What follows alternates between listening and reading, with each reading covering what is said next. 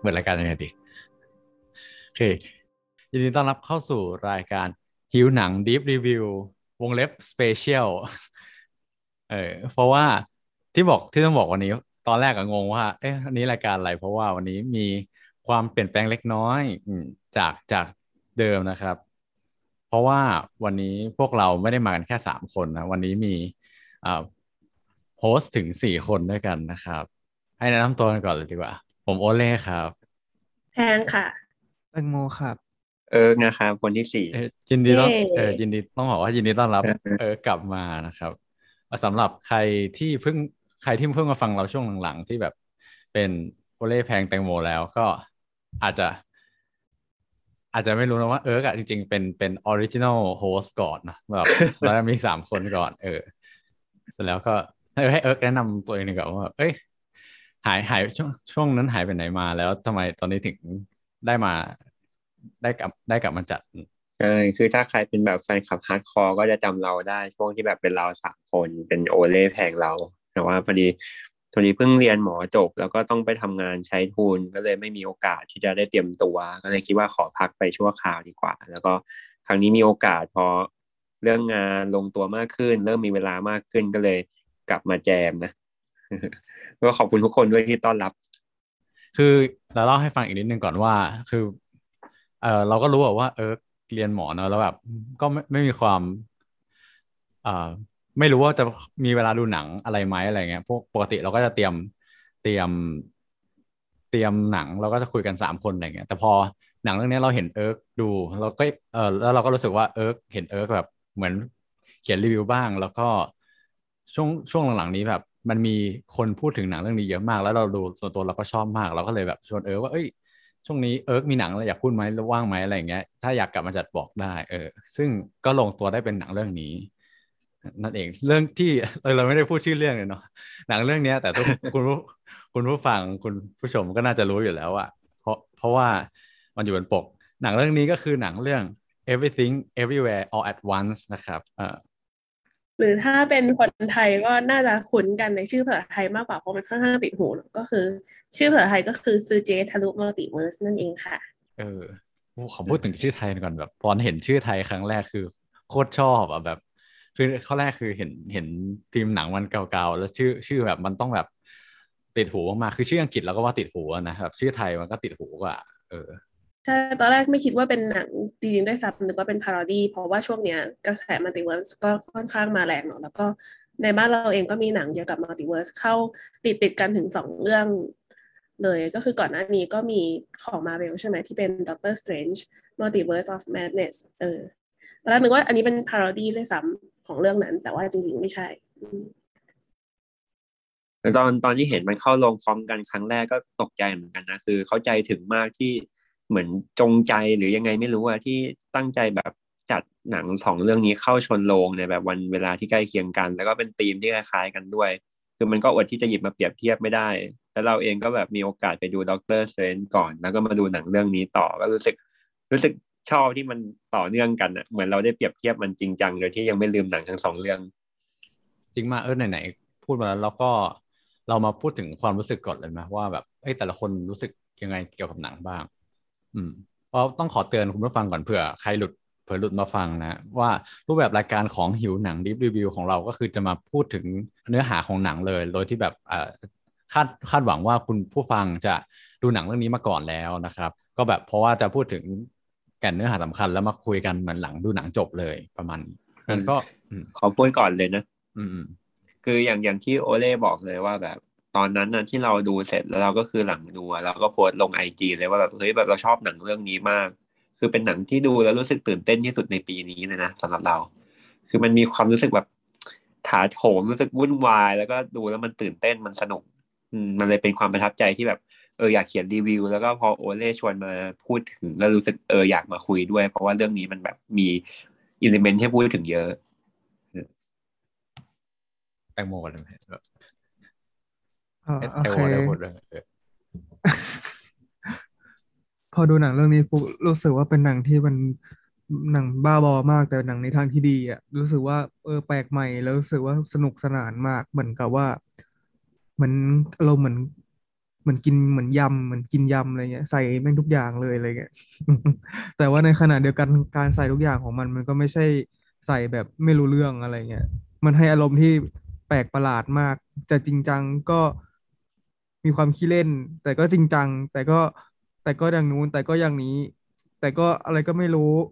สมกับชื่อหนังจริง ๆ ที่แบบ everything everywhere all at once แล้วเหมือนกับว่ามันดูแบบมีความมีความแบบ original บางอย่างด้วยรู้สึกว่าส่วนตัวนะเท่าที่เคยดูแบบเทียบกับที่อื่นเคยดูแบบหนังอื่นๆมาอะไรเงี้ยเออก็ได้รสชาติที่รู้สึกมันแปลกดี แล้วก็น่าสนใจแล้วก็ชอบชอบรู้สึกถูกจริตกับหนังเรื่องนี้ ก็เราขอถัดมา ก็คือจริงๆ ครั้งแรกอะเราเราเราเป็นพวกที่ชอบติดตามแบบพวกอ่าแอคเคาท์หนังในทวิตเตอร์อะไรอย่างเงี้ยอยู่แล้วอะแล้วแบบหนังเรื่องนี้มันมีกระแสมา มันมีกระแสมาเยอะมากๆ ช่วงที่แบบมันเปิดตัวแรกๆ โอ้โห มันแบบ มันเป็นหนังที่ที่น่าสนใจมาก ดีมากอะไรเงี้ย รวมไปถึงแบบเอ่อใน Letterboxd ที่เป็นอ่าโซเชียลมีเดียที่ให้คะแนนหนังอะเออ ก็แบบ หนังเรื่องนี้ได้คะแนนแบบขึ้นมาสูงมากสูงจนมันเป็นอันดับหนึ่งแบบคะแนนเฉลี่ยนะเป็นอันดับหนึ่งแซงแบบ Parasite แซงแบบโจ๊กเกอร์อะไรช่วงหนึ่งเลยอะเอแบบ โอ้เราก็คิดว่าเฮ้ยมันขนาดนั้นเลยเหรอเออจนกระทั่งแบบพอมันเข้า ก็พอได้ไปดูเรารู้สึกว่า เอ้ย ประทับใจมากจริง ๆ อย่างที่เอิร์กบอกเลยว่าเราเราดูเรื่องเรื่อง Doctor Strange มาก่อนที่มันเป็นเกี่ยวกับ multiverse อะเราก็รู้สึกว่าเอออันนั้น อันนั้นก็ทำได้โอเคนะแบบเล่าเรื่องได้สนุกดีแต่ว่า เราคิดว่า multiverse มันเล่นอะไรได้มากกว่านี้อะเออซึ่งหนังเรื่องนี้ก็แบบมันไปไปสุดจริง ๆ มันเรียกว่าใช้ใช้ theme multiverse ได้คุ้มคุ้มค่าจริงๆอะเออแล้วก็เราพูดตามตรงว่าตอนแรกเราอาจจะแอบจะอาจจะแอบอคตินิดนึงตรงที่ว่า เอ้ย คนคนเขาชมกันเยอะอะเราก็จะแบบเอ้ยตั้งความหวังไม่สูงอะแล้วเรากลัวว่าแบบเอ้ยเราจะผิดหวังหรือเปล่า แล้วปรากฏว่าหนังเรื่องนี้เราไม่ผิดหวังเลย แล้วแบบมันเอ่อ เป็นตัวให้อารมณ์มาเป็นตัวเค้นอารมณ์ได้อย่างดีมาก จนไม่รู้จนไม่รู้ว่ามันจะสามารถพาจากความบ้าบอไปถึงฉากอิโมชันแนลได้ได้แบบอย่างดีด้วย อืม อืมโอเค มาที่เราเป็นคนสุดท้ายนะ เราน่าจะเป็นคนที่ได้ดูหลังสุดเลยจริง ๆ แล้ว เพราะว่าเราน่าจะไปดูแบบวีคที่สามอะไรแบบนี้เลยอะของการเข้าของหนัง ซึ่งมันก็เป็นข้อพิสูจน์นะว่าหนังมันก็ เอ่อ ฮิตประมาณนึงเหมือนกันเพราะว่าการที่หนังมันจะอยู่ในโรงได้ถึงแบบอาทิตย์ที่สองสามอะไรเงี้ยเดี๋ยวนี้มันก็ยากมาก อืม แล้วก็เหมือนกับโอเล่เลยก็คือว่าเราแบบได้รับเสียงวิจารณ์ทางบวกค่อนข้างมากแบบเห็นคนรีวิว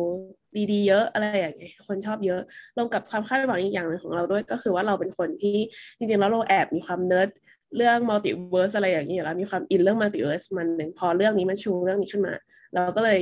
ค่อนข้างน่ารู้สึกว่ามันน่าสนใจมากๆ อืม เออซึ่งสุดท้ายก็พอไปดูแล้วเนี่ยก็จริงๆก็รู้สึกว่ามันเก่งนะ ที่เราเอาเรื่อง multiverse มาเล่าในแบบที่ทำให้คนดูที่เป็น mass แบบเป็นคนทั่วไปอะไรอย่างเงี้ย เข้าใจเรื่อง multiverse ได้ง่าย แล้วก็สามารถสนุกไปกับมันได้ แล้วก็จริง ๆ แบบ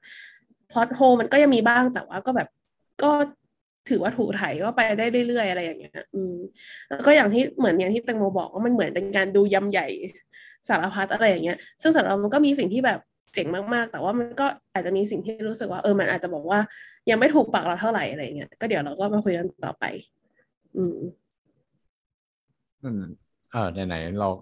ก็มาพูดถึงจริงๆ พูดถึงธีมหลักของเรื่องนี้ก็คือมัลติเวิร์สเราเอาเรื่อง multiverse มาคุยกันก่อนเลยดีกว่า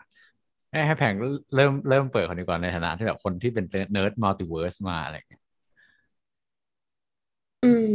คือจะเรียกว่าเนิร์ดก็ไม่ถูก เพราะว่าจริงๆเราก็ไม่แน่ใจว่าข้อมูลที่เรามีมันถูกต้องไหมอืมขนาดนั้นนะนะเออเออคือถ้าสมมติใครมีอะไรจะแบบเสริมก็เสริมได้นะ แต่ว่าเหมือน multiverse มันก็เป็นทฤษฎีที่อธิบายเอ่อโลกของเราปกติอะเราก็จะคิดว่าเราอยู่ในโลกโลกอยู่ในจักรวาลใช่ป่ะจักรวาลก็คือยูนิเวอร์สแต่ว่าหลังๆมาเนี้ยมันก็เริ่มมีทฤษฎีจักรวาลคู่ขนานบ้างละคือ parallel universe บ้างละ หรือว่าช่วงที่หลังมาเนี้ย มันก็มีทฤษฎีที่เรียกว่า multiverse ก็คือว่าจริง ๆแล้ว เอ่อจักรวาลของเรามันมีหลาย ๆ จักรวาลน่ะคือไม่ได้เป็นเอ่อจักรวาลหนึ่งเดียว อืมแล้วทีนี้ในหลาย ๆ จักรวาลน่ะมันก็มีเรียลิตี้มีความเป็นจริงรูปแบบอื่น ๆ ที่แตกต่างออกไปอะไรเงี้ย อืม ซึ่งทฤษฎี multiverse ที่เราค่อนข้างอิน แล้วก็เรื่องนี้ก็หยิบมาใช้แล้วก็คุ้นเคยอะก็คือ เราเข้าใจว่าน่าจะเป็นทฤษฎี multiverse แบบ น่าจะ base มาจาก quantum physics หรือว่าไม่แน่ใจว่า quantum physics มันช่วยยืนยันทฤษฎี multiverse นี้กันแน่นะ แต่ว่ามันคือการเชื่อว่าเอ่อมันคือมันคือทฤษฎีที่ว่าโลกเนี้ยปกติเราคิดว่ามันจะมีเอ่อเขาเรียกว่าอะไรอะเวลาเราตัดสินใจอะไรบางอย่างอะมันก็จะมีไม่ขาวก็ดำไม่ดำก็ขาวอะไรแบบนี้ใช่ปะแต่ว่าทฤษฎีเนี้ยเชื่อว่าทุกครั้งที่มันมีทางแยกอะไรเหล่านี้ จักรวาลมันจะถูกแบ่งออกมาเป็นสองก็คือมีจักรวาลที่เป็นขาวกับจักรวาลที่เป็นดำเอ่อยกตัวอย่างเช่นง่ายๆก็คือว่าสมมติเราจะกินวันนี้เราจะกินไม่ข้าวขาหมูก็ข้าวมันไก่ข้าวขาหมูก็ข้าวมันไก่อะไรเงี้ย อืม เอ่อวิธีที่เราตัดสินใจอะมันก็จะแยกออกมาเป็นจักรวาลเนี้ยก็จะแยกออกมาเป็นสองแบบ ก็คือมีจักรวาลที่เราไปกินข้าวขาหมู แล้วก็มีจักรวาลที่เราไปกินข้าวมันไก่ อืม แต่ทีเนี้ยมันก็จะมีความ butterfly effect นิดนึงเพราะว่าแน่นอนแหละว่าแบบ การกระทำแบบก่อนหน้ามันก็จะส่งผลต่อการกระทำหรือการผลที่ตามมาในอนาคตใช่ไหมก็กลายเป็นว่าจากจุดเล็ก ๆ ที่เป็นตัวเราอะ มันแตกออกไปเป็นแบบแขนงกิ่งก้านมากมาย จนกลายเป็นว่าตัวเราคนเดียวคนเนี้ย สามารถมีแพงในแบบหลายเวอร์ชันไม่รู้จบอะ อืมอยู่ใน multiverse ในจักรวาลอื่นๆ ต่าง ๆ คู่ขนานแบบรายล้อมตัวเราไปอะไรเงี้ย อืมออนี่ก็เป็นไอเดีย multiverse คร่าวๆ เออแล้วจากที่แพงไปดู concept multiverse มาแล้วแบบเทียบกับในหนังที่ที่เห็นนะเออในหนังมันสะท้อนตรงนี้ยังไงบ้างแบบการใช้ multiverse ในหนังอะไรเงี้ยของหนังเรื่องนี้ใช่ คืออย่างแรกเลยที่เราเห็นว่าเขาใช้แล้วเรา relate ได้ก็คือเรื่องของเนี่ย มันมีมันมีการแบบใช้แฟชแบบใช้ flashback จำนวนมากเพื่ออธิบายverse ต่างๆ ในอดีตเนาะมันจะแบบเริ่มจากทฤษฎีที่ทุกคนเข้าใจง่ายๆว่า what if แบบสมมติถ้าเกิดอะไรขึ้นถ้าสมมติว่าเอเวอร์ลินไม่ตัดสินใจตามไปกับสามีไปที่อเมริกา แล้วอยู่ที่จีนต่อ ปรากฏว่าอยู่ที่จีนต่อแล้วก็โดนโจรปล้นพอโดนโจรปล้นก็เลยไปฝึกกังฟู แล้วก็กลายเป็นประมาณจัง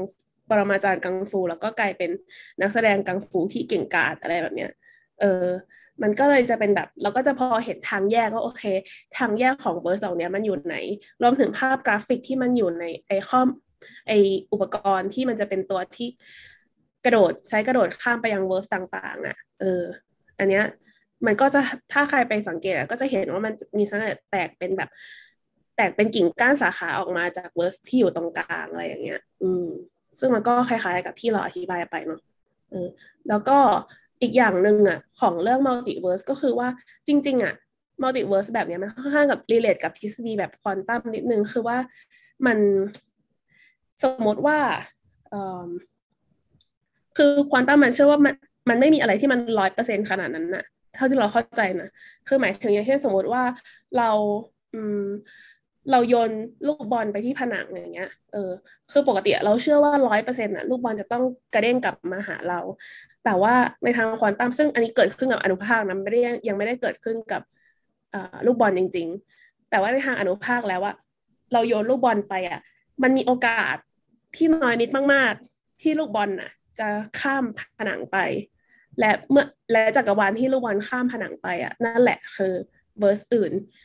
ที่มีความเป็นไปได้มากๆที่เราจะข้ามไปยังเวอร์สอีกอีกแบบหนึ่งอันนั้น เออ ซึ่งเราอะพบว่าหนังเรื่องนี้เอาเอาเขาเรียกเอาทฤษฎีเรื่องนี้มาใช้เหมือนกัน โดยการทำให้มันตลกขึ้นด้วย โดยการจะสร้างไอแผ่นกระโดดหรือว่า jumping pass เนี่ยขึ้นมา ให้ทุกครั้งที่ตัวละครทำอะไรที่มันแทบจะเป็นไปไม่ได้เลยในโลกใบนี้ เช่น กินดิบมันหรือว่าเอาไอ้ถ้วยรางวัลเสียบตูดอะไรเงี้ย เออ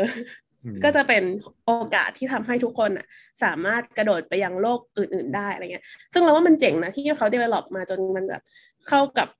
ช่องของเนื้อเรื่องด้วยแล้วก็จริง ๆ มันก็รีเลทกับทฤษฎีที่มันเป็นต้นต่อไอเดียด้วยอะถึงแม้แน่นอนแหละว่า คุณไม่สามารถจะแบบเอาอะไรเสียบตูดตอนนี้ แล้วก็หวังว่าจะแบบข้ามไปยังภพอื่นได้ เออ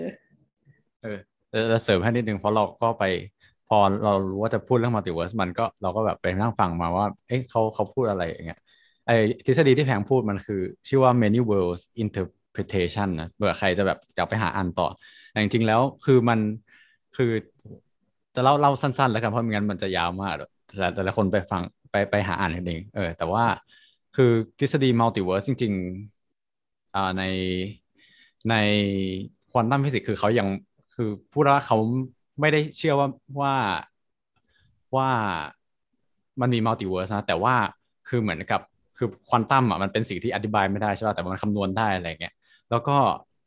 มันบอกว่าอย่างที่แพงเล่าให้ฟังเรื่องเรื่องกินข้าวขาหมูกับข้าวมันไก่อะไรเงี้ยเออที่ว่าถ้าตัดสินใจอย่างหนึ่งคือมันมันเกิดสมมติเกิดการตัดสินใจได้สองอย่างแต่ถ้าเกิดแพงตัดสินใจไปอย่างหนึ่งอะโอกาสอีกอย่างหนึ่งมันถือว่าเป็นคนละโลกกันเป็น many worlds ออถือว่าเป็นคนละโลก แต่ว่าเราที่อยู่ในโลกที่ตัดสินใจสมมติแพงตัดสินใจกินข้าวมันไก่ในโลกในโลกที่เรารู้จัก เราจะไม่รู้เลยว่าอีกโลกหนึ่งจะเกิดอะไรขึ้น มันเป็นไปได้ที่มันมันจะแยกออกเป็นสองโลก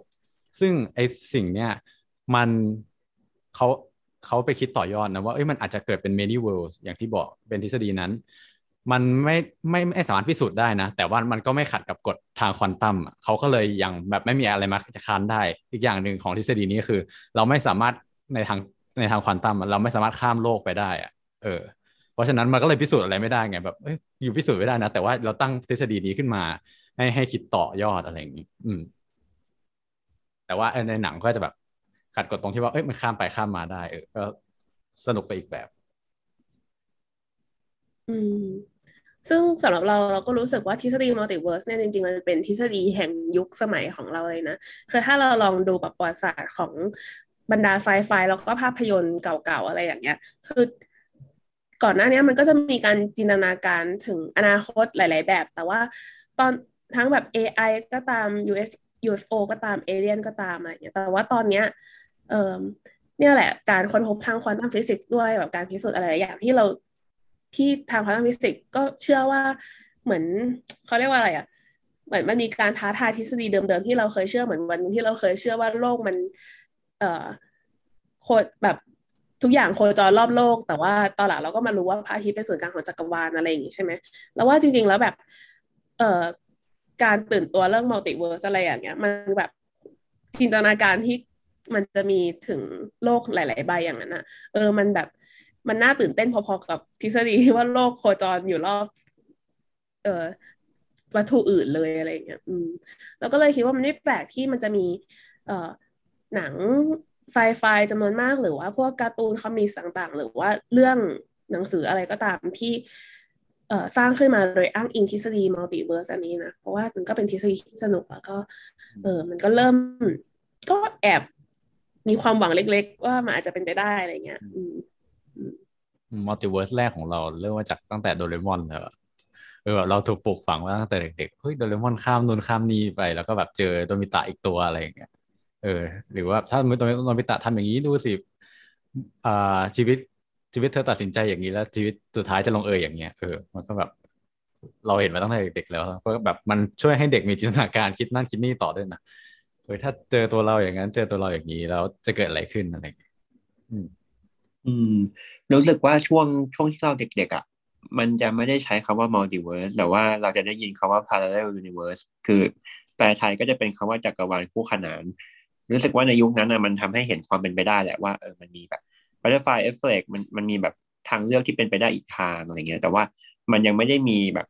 ใครเอามายำกันขนาดนี้ในยุคในยุคเราเนี่ยมันเริ่มมีการแบบ เออแบบคนสามารถเดินทางข้ามจักรวาลคู่ขนานกันได้ กลายเป็นคำว่า multiverse ขึ้นมาอะไรเงี้ยรู้สึกว่าคำนี้มันจะแบบเพิ่งมาเป็นที่พูดถึงในช่วงหลังๆเออกลับไปที่คำถามแตงโมเมื่อกี้หน่อยว่า คิดว่าแบบมันใช้ประโยชน์อะไรจาก multiverse นี้ได้เออสิ่งที่เราชอบอย่างหนึ่งแล้วแบบแล้วมันทำอันนี้ก็ส่วน emotion ส่วนที่แบบมันเค้น emotion ของเรามากเลยคือเราชอบการที่มันพยายามไปเจอไปเจอเอเอเวอร์ลินน่ะไปเหมือนไปเข้าสิงแล้วตอนนั้น เพราะว่ามันมันเป็นจิตวิญญาณของเอเวอร์ลินโลกเรา แล้วมันไปเข้าสิงเอเวอร์ลินที่มันเป็นแบบแบบมูฟี่สตาร์เป็นดาราดาราสาวยิ่งใหญ่เลยแล้วไปเจอเจอกับสามีเขาอีกคนหนึ่งที่ ที่แบบเหมือนแยกจากกันอะแล้วมามาพบเจอกันอีกรอบอะไรอย่างเงี้ยเออ ซึ่งเขาบอกว่านี่ดูสิว่าเนี่ย เห็นไหมว่าฉัน ฉันกับเธอแยกจากกันแล้วอ่าชีวิตฉันดีขึ้นมากเลยอะไรอย่างเงี้ย แต่ว่าถ้าเกิดว่าเลือกตัดสินใจจะหนีจากบ้านไปกับเธอไปกับสามีเนี่ย ชีวิตฉันก็ต้องแบบไปใช้ชีวิตแบบเดือนชนเดือนจ่ายจ่ายค่าเช่าบ้านอะไรเงี้ยไปทำภาษีอะไรอย่างนั้น แล้วแบบ มันเป็นการเข็นอิโมชันว่าเนี่ยคือฉันอยากถ้าฉันเลือกได้ฉันอยากเลือกที่จะมาเวนี้มากกว่าอะไรเงี้ยแล้วคุณสามีก็บอกบอกว่าเฮ้ยถ้าเกิดว่า แต่ว่าฉันดีใจที่จะไปจ่ายภาษีแล้วก็จ่ายค่าเช่าบ้าน พร้อมอยู่กับเธอดีกว่าที่จะต้องอยู่โดดเดี่ยวแล้วชีวิตแต่ละคนไปได้ดีอะไรเงี้ยเออมันก็เป็นวิธีการเปรียบเทียบ เอ่อที่ที่เราชอบที่ที่แบบเอามา สร้างความโรแมนติกให้ให้หนัง อืม เออมันจะเห็นว่ามัลติเวิร์สในหนังเรื่องนี้มันจะมีคือแต่ละแต่ละความเป็นไปได้มันมีผลกระทบต่อกันและกัน อืม ซึ่งอันนี้มันมีทฤษฎีอะไรที่มันแบบอธิอธิบายอะไรเรื่องนี้ปะที่มันแบบเกี่ยวข้องตรงนี้ว่าเออว่ามัลติเวิร์สมันอาจจะเอฟเฟกต์กันนะอะไรเงี้ย ถ้าถ้าอย่างที่ถ้าถ้าเอาเอาเท่าที่รู้นะเพราะเราก็ไม่ได้เข้าใจควอนตัมขนาดนั้น เขาบอกว่าใครที่เขาใครที่บอกว่าตัวเองเข้าใจควอนตัมแปลว่าไม่เข้าใจควอนตัมเออแต่ถ้าสมมติอ้างอิงจากควอนตัมเอ่อไอไอ many worlds อะอ้างอิงจากอันนั้นอะคือแบบสองอันมันแยกจากกันไปเลย เออ แล้วแบบเหมือนอยู่ข้ามไปไม่ได้ มันคือคือแทบจะไม่เกี่ยวกันเลยแบบ แต่แขนงสมมติมันแตกมาสองอัน อีกแต่ละอันมันก็จะแตกไปอีกสองอัน แล้วแต่ละอันแตกอีกสองอันเหมือนเหมือนที่เขาโชว์ในรูปอะเออในในรูปในหนังเรื่องนี้ที่มันแบบ เฮ้ยตัดสินใจนี้แล้วแตกเป็นสองอันนี่แตกเป็นสองอันคือจริงๆมันไม่ไม่ได้ยึดโยงกัน เราเราคิดว่าทฤษฎีมันมันแบบมันแค่อธิบายการแตกโลกแต่ละอัน อืม แต่แบบมันไม่ได้แบบ react interact ซึ่งกันและกัน เราว่าถ้า interact มันน่าจะเป็นแบบทาง fiction มากกว่าเออแบบเออในแนวนิยายแบบมาสร้างความโรแมนติกอะไรอย่างนี้มากกว่าเอออันนี้อยากถามเออพอดีเลยเพราะว่าเห็นเอิร์กไปดู Doctor Strange มาใช่ป่ะเอออยากรู้ว่าเอิร์กเห็นว่ามัลติเวิร์สของแบบ Doctor Strange กับ เรื่องเนี้ยมันมีความเหมือนหรือมันต่างกันไงบ้างปะคือนี้ยังไม่ได้ดู Doctor Strange ก็เลยไม่รู้ว่า เรียกว่าเอ่อ Doctor Strange มันใช้คอนเซปต์ของมัลติเวิร์สไม่คุ้มเหมือนมัลติเวิร์สของ Doctor Strange เนี่ยมันแค่ดึงตัวละครที่เป็น Doctor Strange ในจักรวาลมาเวลที่เป็น comic ที่เขาเขียนแบบหลาย ๆ เวอร์ชันมา เหมือนเหมือนเหมือนมัลติเวิร์สมันเป็นจุดประสงค์แบบเพื่อเพื่อนำตัวละครมาใช้อีกทีหนึ่งมากกว่าที่จะแบบ เล่าถึงมัลติเวิร์สเอง แล้วก็คือตัวละครของ Doctor Strange ในแต่ละจักรวาลอะก็ค่อนข้างมีเอ่อนิสัยที่คล้ายๆกัน อืมแบบเอ่อแต่ในขณะที่เอเวอร์ลินในในฝั่งของหนังเรื่องเนี้ย จะรู้สึกว่าแต่ละจักรวาลเขาก็มีคาแรคเตอร์ที่ต่างกันอยู่ เลยเลยรู้สึกว่ามันเหมือน มันคล้ายๆแบบ nature กับ nurture เหมือนกันนะทำให้นึกเรื่องนั้น คือเหมือนแบบในฝั่งของมัลติเวิร์สใน Doctor Strange มันจะให้ความรู้สึกว่าแบบเอ่อแบบการตัดสินใจมันอาจจะไม่ได้ต่างจาก หมายถึงว่า เอ่อตัวตนของของเขาเองในแต่ละจักรวาลมันก็ยังเหมือนเดิม คือ Doctor Strange ก็ยังเป็นคนที่เห็นแก่ตัวในทุกจักรวาลอะไรเงี้ยแต่รู้สึกว่าแบบพอกับกันพอเป็นฝั่งของเอเวอร์ลินอะยังรู้สึกว่าแบบตัวตนเขาก็แตกต่างกันในแต่ละ universe มันหมายความว่าแบบการตัดสินใจอะไรเงี้ยมันอาจจะแบบผลของการตัดสินใจในแต่ละจักรวาลมันอาจจะทำให้บุคลิกของเขาเปลี่ยนไป อาจจะเป็นคอนเซปต์ที่ต่างกันตรงนี้ อืม แต่ยังไงก็ตามคือคิดว่ามัลติเวิร์สของเรื่องเนี้ยมันอ่าเล่าได้สนุกกว่า แล้วก็ได้คุ้มกว่าอย่างที่โอเล่ว่า อืมอืมเอออันนี้เราลองไป research ดูว่าเราสงสัยว่าเอ๊ะทำไมเขาถึงแบบเลือกทำธีมมัลติเวิร์สกับหนังเรื่องนี้ ก็เลยไปเจอว่าอันนี้คือเขาเหมือนกับว่าไอ้ผู้กำกับก็คือ Dan Kwan กับ Daniel Scheinert ใช่ไหมเหมือนกับว่าเขาสนใจคอนเซปต์เรื่องมัลติเวิร์สมาตั้งแต่ปี 2010 อะไรเงี้ยหลังจากที่แบบไปดูหนังเรื่อง Sherman's March ในปี 1986 มาใช่ปะแล้วมันมีเรื่องของซึ่งหนังมันพูดกับคอนเซปต์ของแบบว่า ในโลกอื่นๆเนี่ย มันก็มีความเป็นไปได้ เป็นไปได้เหมือนกันอะไรเงี้ยเป็นคอนเซปต์เชิงปรัชญาอะไรอย่างนี้ใช่ปะแล้วเขาก็เลยเริ่ม เริ่มที่จะแบบ research ข้อมูลออกมา แต่ว่าเขาก็พูดว่าเนี่ยเออเขาก็ไปดูหนัง Spider-Man Into the Spider-Verse มาเหมือนกัน ซึ่งมันก็มีคอนเซปต์มัลติเวิร์สใช่ไหมอันนี้คือเราไม่เคยดูเหมือนกัน แต่เขาก็บอกว่า เนี่ย หนังเรื่องนี้มันน่าน่าผิดหวังมากแบบ โอ้ เอ้ย ไม่ใช่สิเขาก็พูดว่าเหมือนเขา research อยู่แล้วเขาก็พูดว่าแบบว่า เออแบบเอาชิบหายแล้ว ทุกคนกำลังทำคอนเซปต์เรื่องนี้อยู่เหมือนมัลติเวิร์สกำลังบูมอะไรเงี้ยแล้วปรากฏว่า แล้วเขาก็ยังพูดว่าเออแล้วเขาก็ดู Rick and Morty ด้วย แล้วซึ่งแบบซีซั่นสองก็มีเรื่องมัลติเวิร์สอะไรเงี้ยเขาบอกอ้าวแบบเขาก็เลยรู้สึกแบบเครียดมากว่าทุกคนกำลังทำเรื่องมัลติเวิร์สกันอยู่ แล้วก็เลยแบบว่า เพราะฉะนั้นในการเขียนบทเขาก็เลยเลิกดู Rick and Morty ไปเลยหลังจากนั้น ในการในการเขียนบทอะไรอย่างนี้เออเรารู้สึกแล้วอย่างที่มันจะมีแบบเขาพูดถึง Spider-Man Into the Spider-Verse เหมือนกันเนี่ย รู้สึกว่ามัน เหมือนกับเหมือนหรือต่างกันกับเรื่องนี้ด้วยปะหรือว่า Rick and Morty เองสำหรับใครที่เคยดูแล้วอะไรอย่างเลยเราเคยดู Spider-Man Into the Spider-Verse เออ จริงๆถ้าเหมือนหรือต่างเหรอเออ Spider-Man มันมันค่อนข้างเอ่อคล้ายๆ Doctor Strange แต่ว่าไปไปเหนือกว่าตรงที่ว่า เออมันมันมี Peter Parker อยู่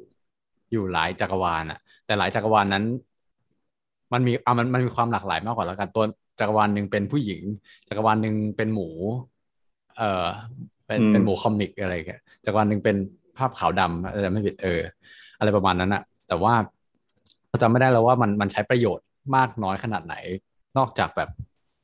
การข้ามไปข้ามมา มีมีใครดูนอกเหนือจากเราปะเออได้ดูปะก็คิดเหมือนโอเล่นะ อืม อืมคือแต่คือหลัก Rick ๆ and Morty อืมอะหลักอะให้โอเล่พูดๆหลักๆของ Spider-Man เนี่ย Spider-Verse ก็คือตัว Peter Parker มันก็มันก็เป็นฮีโร่เหมือนกันแหละ แต่แค่มันมันอยู่ในหลากหลาย identity identity อะทางทางเพศทางเอ่อ species ทางความขาวดำคือมันมันเล่นกับสไตล์ของภาพอะไรพวกนี้มากกว่า มากกว่าที่จะเหมือนเรื่องนี้ที่ที่เล่นแบบชีวิตต่างออกไปเลยอะไรเงี้ยอืมอืม ถ้าเป็น Rick and Morty อะคือจะต่างกับเรื่องนี้ตรงที่ว่าอย่างใน Everything Everywhere เนี่ยคืออ่าเขาจะเน้นที่คือถ้าถ้าเราแยกกันเราบอกแบบ หมายถึงว่าร่างร่างหนึ่งในจักรวาล A ก็จะมีวิญญาณ A อยู่ด้วยใช่ไหมคือการจัมข้ามมัลติเวิร์สของของตัวละครเนี่ยคือการเรามองว่ามันเหมือนเป็นการจัมวิญญาณอะคือแบบเหมือนเขาจะพูดหลักๆในจักรวาลอัลฟาที่ ลูกสาวเขาเป็นคนที่แบบเก่งที่สุดที่สามารถจำไปจักรวาลไหนก็ได้ แล้วก็มีแบบฉายาว่า Jobu Tupaki ใช่ไหมคือคนเนี้ยเขาจะเป็นคนที่แบบฉันเป็นคนที่เก่งที่สุดเป็นคนที่แบบสามารถไปได้ทุกจักรวาล แต่ว่ามันยังมองในลักษณะตัวเขาคนเดียวในจักรวาลอัลฟาอยู่ แต่ว่ามัลติเวิร์สใน Rick and Morty อะมันคือคือถ้าคนที่ไม่เคยดูนะ Rick and Morty จะเป็นการ์ตูนแบบกาวๆหน่อยเป็นการ์ตูนไซไฟแล้วก็จะมีตัวเอกเป็นนักวิทยาศาสตร์คนหนึ่งที่เก่งมาก ๆเหมือนกัน และเขาก็สามารถเดินทางข้ามมัลติเวิร์สได้ด้วยแบบประตูกาลเวลาของเขาที่เป็นแบบปืนยิงไปเป็นมีประตูมิติโผล่ขึ้นมา แล้วก็ข้ามไปข้ามมาระหว่างมัลติเวิร์สได้ ทีเนี้ยพอเขารู้ว่าเขาเป็นคนที่เก่งที่สุดอะเขาก็เลยรวมตัวแบบ ตัวเขาทุกคนในมัลติเวิร์สแล้วก่อตั้งเป็นองค์กรขึ้นมา เพื่อพิทักษ์แบบมัลติเวิร์สทั้งหมดอีกทีหนึ่งเออมันก็จะเป็นแบบอีกธีมหนึ่งไปเลยเออแต่ใน Rick and Morty คือ ตัวละตัวตนของตัวละครเองมันจะมีลักษณะที่คล้ายกันนี้ปะเออก็จะไปคล้ายกับ Doctor Strange คือหน้าตาเหมือนกัน เป็นผู้ชายตัวสูง ผมสีฟ้าเหมือนกันอืมแต่มี character ที่ต่างกันนิดหน่อยอะไรอย่างเงี้ยอืมเฮ้ยแต่มันมีมันมีแบบลักษณะพิเศษอื่นเหมือนกันนะแบบมีริกที่เป็นริกกับมอร์ตี้ที่เป็นแบบสิ่งมีชีวิตอื่นที่หน้าตาไม่เหมือนมนุษย์อย่างนี้ก็มีเหมือนกัน อืมอืม ใช่คือเราก็เป็นแฟน Rick and Morty เหมือนกัน แล้วก็จริงๆเรา Rick and Morty เนี่ยใช้ multiverse มากกว่าหนึ่งตอนนะ แต่ว่าก็มีตอนที่เออพูดถึงที่แบบเออพูดถึง multiverse แบบจังๆเลยอะไรเงี้ย แล้วก็มีอีกตอนหนึ่งที่พีคมาก แต่ว่า เออ ก็ให้คนไปดูเองเดี๋ยวจะสปอยแต่ว่าเออเราก็แบบรู้สึกว่า multiverse เนี่ยก็ใช้เอ้ย multiverse ใน Rick and Morty เนี่ยจริงๆก็ใช้คล้ายๆกับ everything everywhere แต่ว่ามันจะไม่ได้มีการยืมความสามารถ ของ verse ต่างๆ มาใช้คืออย่างของ everything everywhere มันเหมือนกับว่า เนี่ยเราสามารถดึงความสามารถของเราในใน verse อื่นๆเอ่อมาใช้ได้ใน verse นี้ใช่ปะแต่ว่าของ Rick and Morty ก็คือว่าอย่างที่เอิร์กบอกว่าเขาก็เป็นแบบเป็นประตูแล้วก็สามารถที่จะเดินข้ามไป แล้วก็ไปอยู่ในภพต่างๆ นั้นได้เลยอะไรอย่างเงี้ยแต่ว่าไม่ใช่ลักษณะของการยืมเอาบางส่วนบางตอนจากบางภพมาใช้ ได้ อืม คือแต่ละคนก็เป็นตัวตนที่แตกต่างกันออกไปเลยเออซึ่งสนุกนะ Rick and Morty แล้วเราก็คิดว่าจริงๆก็ถูกแล้วแหละที่คนทำเขาไม่ไปดู Rick and Morty ต่อนะไม่งั้นเดี๋ยวจะท้อเพราะว่า Rick and Morty แม่งทำดีมากเออแต่ว่าพอดูแบบหนังที่เล่าถึง multiverse เยอะๆอะบางทีก็นึกเหมือนกันนะว่า จริง ๆ แล้วถ้าความเป็นไปได้มันหลากหลายขนาดเนี้ยจริง ๆ มันก็ควรจะมี multiverse ที่ไม่มีเราอยู่ อืมใช่ถ้าถ้าความอืมถ้าการตัดสินใจของพ่อแม่เราต่างจากนี้ มันก็จะไม่มีตัวเราอยู่ เหมือนแบบ multiverse ในเรื่องนี้ทั้งหมดอะก็อาจจะเป็นแค่แบบsubset หนึ่งที่พ่อแม่ของเราตัดสินใจแต่งงานกันแล้วมีลูก แต่จริง ๆ ก็จะมี multiverse ที่พ่อแม่เราไม่ตัดไม่แต่งงานกัน เออมันก็จะยังมีอีกเยอะเลยอะอืมแต่คิดว่ายังไงหนังก็คงต้องมีตัวเอกแหละอันนี้ก็เข้าใจได้ มันก็เลยต้องเป็นแบบนี้ อืมอืม เออแล้วไอ้จริงอะไอ้เรื่องที่แบบว่าที่ของหนังเรื่องนี้ที่ multiverse ต่าง ๆ ที่มันแบบส่งผลกระทบซึ่งกันและกันอะส่วนตัวแบบนึกถึงแบบมันมี concept ทางศาสนาพุทธของท่านนักสอนที่ชื่อติช นัท ฮันห์น่าจะเป็นคนพระชาวเวียดนาม ที่เขามันจะมี concept ว่า interbeing ใช่ปะซึ่งเขาพูดว่าเหมือนกับว่าสรรพสิ่งแต่ละอันมันล้วนเกี่ยวข้องซึ่งกันและกันอะไรเงี้ยแต่ concept ของเนี้ยมันอาจจะเป็นไม่ใช่แบบ พูดก้าวข้ามในเชิง multiverse นะแต่มันเหมือนกับว่า อารมณ์ว่าแบบว่า เอ่อแม่น้ำตัวตนคนหรืออะไรต่างๆ สิ่งมีชีวิตต่างๆ หรือไม่ใช่มีชีวิตต่างๆ มันล้วนที่แบบสัมพันธ์เกี่ยวเนื่องซึ่งกันและกัน และการกระทำอะไรอย่างหนึ่ง มันก็กระทบกับตัวตนหรือกันหรือ หรืออะไรสักอย่างของอีกอย่างหนึ่งอะไรเหมือนกันอะไรเงี้ยเออเราก็เลยคิดว่าเออจริง ๆ แล้ว การที่ที่เราดูหนังเรื่องนี้เรื่อง everything everything everywhere ก็เหมือนกับเออมันก็เราก็เราเห็นว่าแบบว่า multiverse หนึ่งเวลาทำอะไรขึ้นมาอะไรเงี้ยแล้วมันไปกระทบกับอีก multiverse หนึ่งใช่ไหมมันก็เลยนึกถึง concept นี้ขึ้นมาเหมือนกันว่ามันอาจจะมีเรื่องของความที่แบบความตะวันออกที่แบบว่าทุกทุกสิ่งทุกอย่างมันเกี่ยวโยงเนื่องกันนี่เหมือนกันอะไรอย่างเงี้ยอืม ก็น่าสนใจนะ เพราะว่าจริงๆ หนังเรื่องนี้มันก็เราก็จะเห็นว่ามันเป็นความ East meet West ในหลาย ๆ เรื่อง ในหลาย ๆ ประเด็นเนาะเออ อย่างแรกก็คืออย่างที่ทุกคนเห็นว่ามันเป็น culture ของคนที่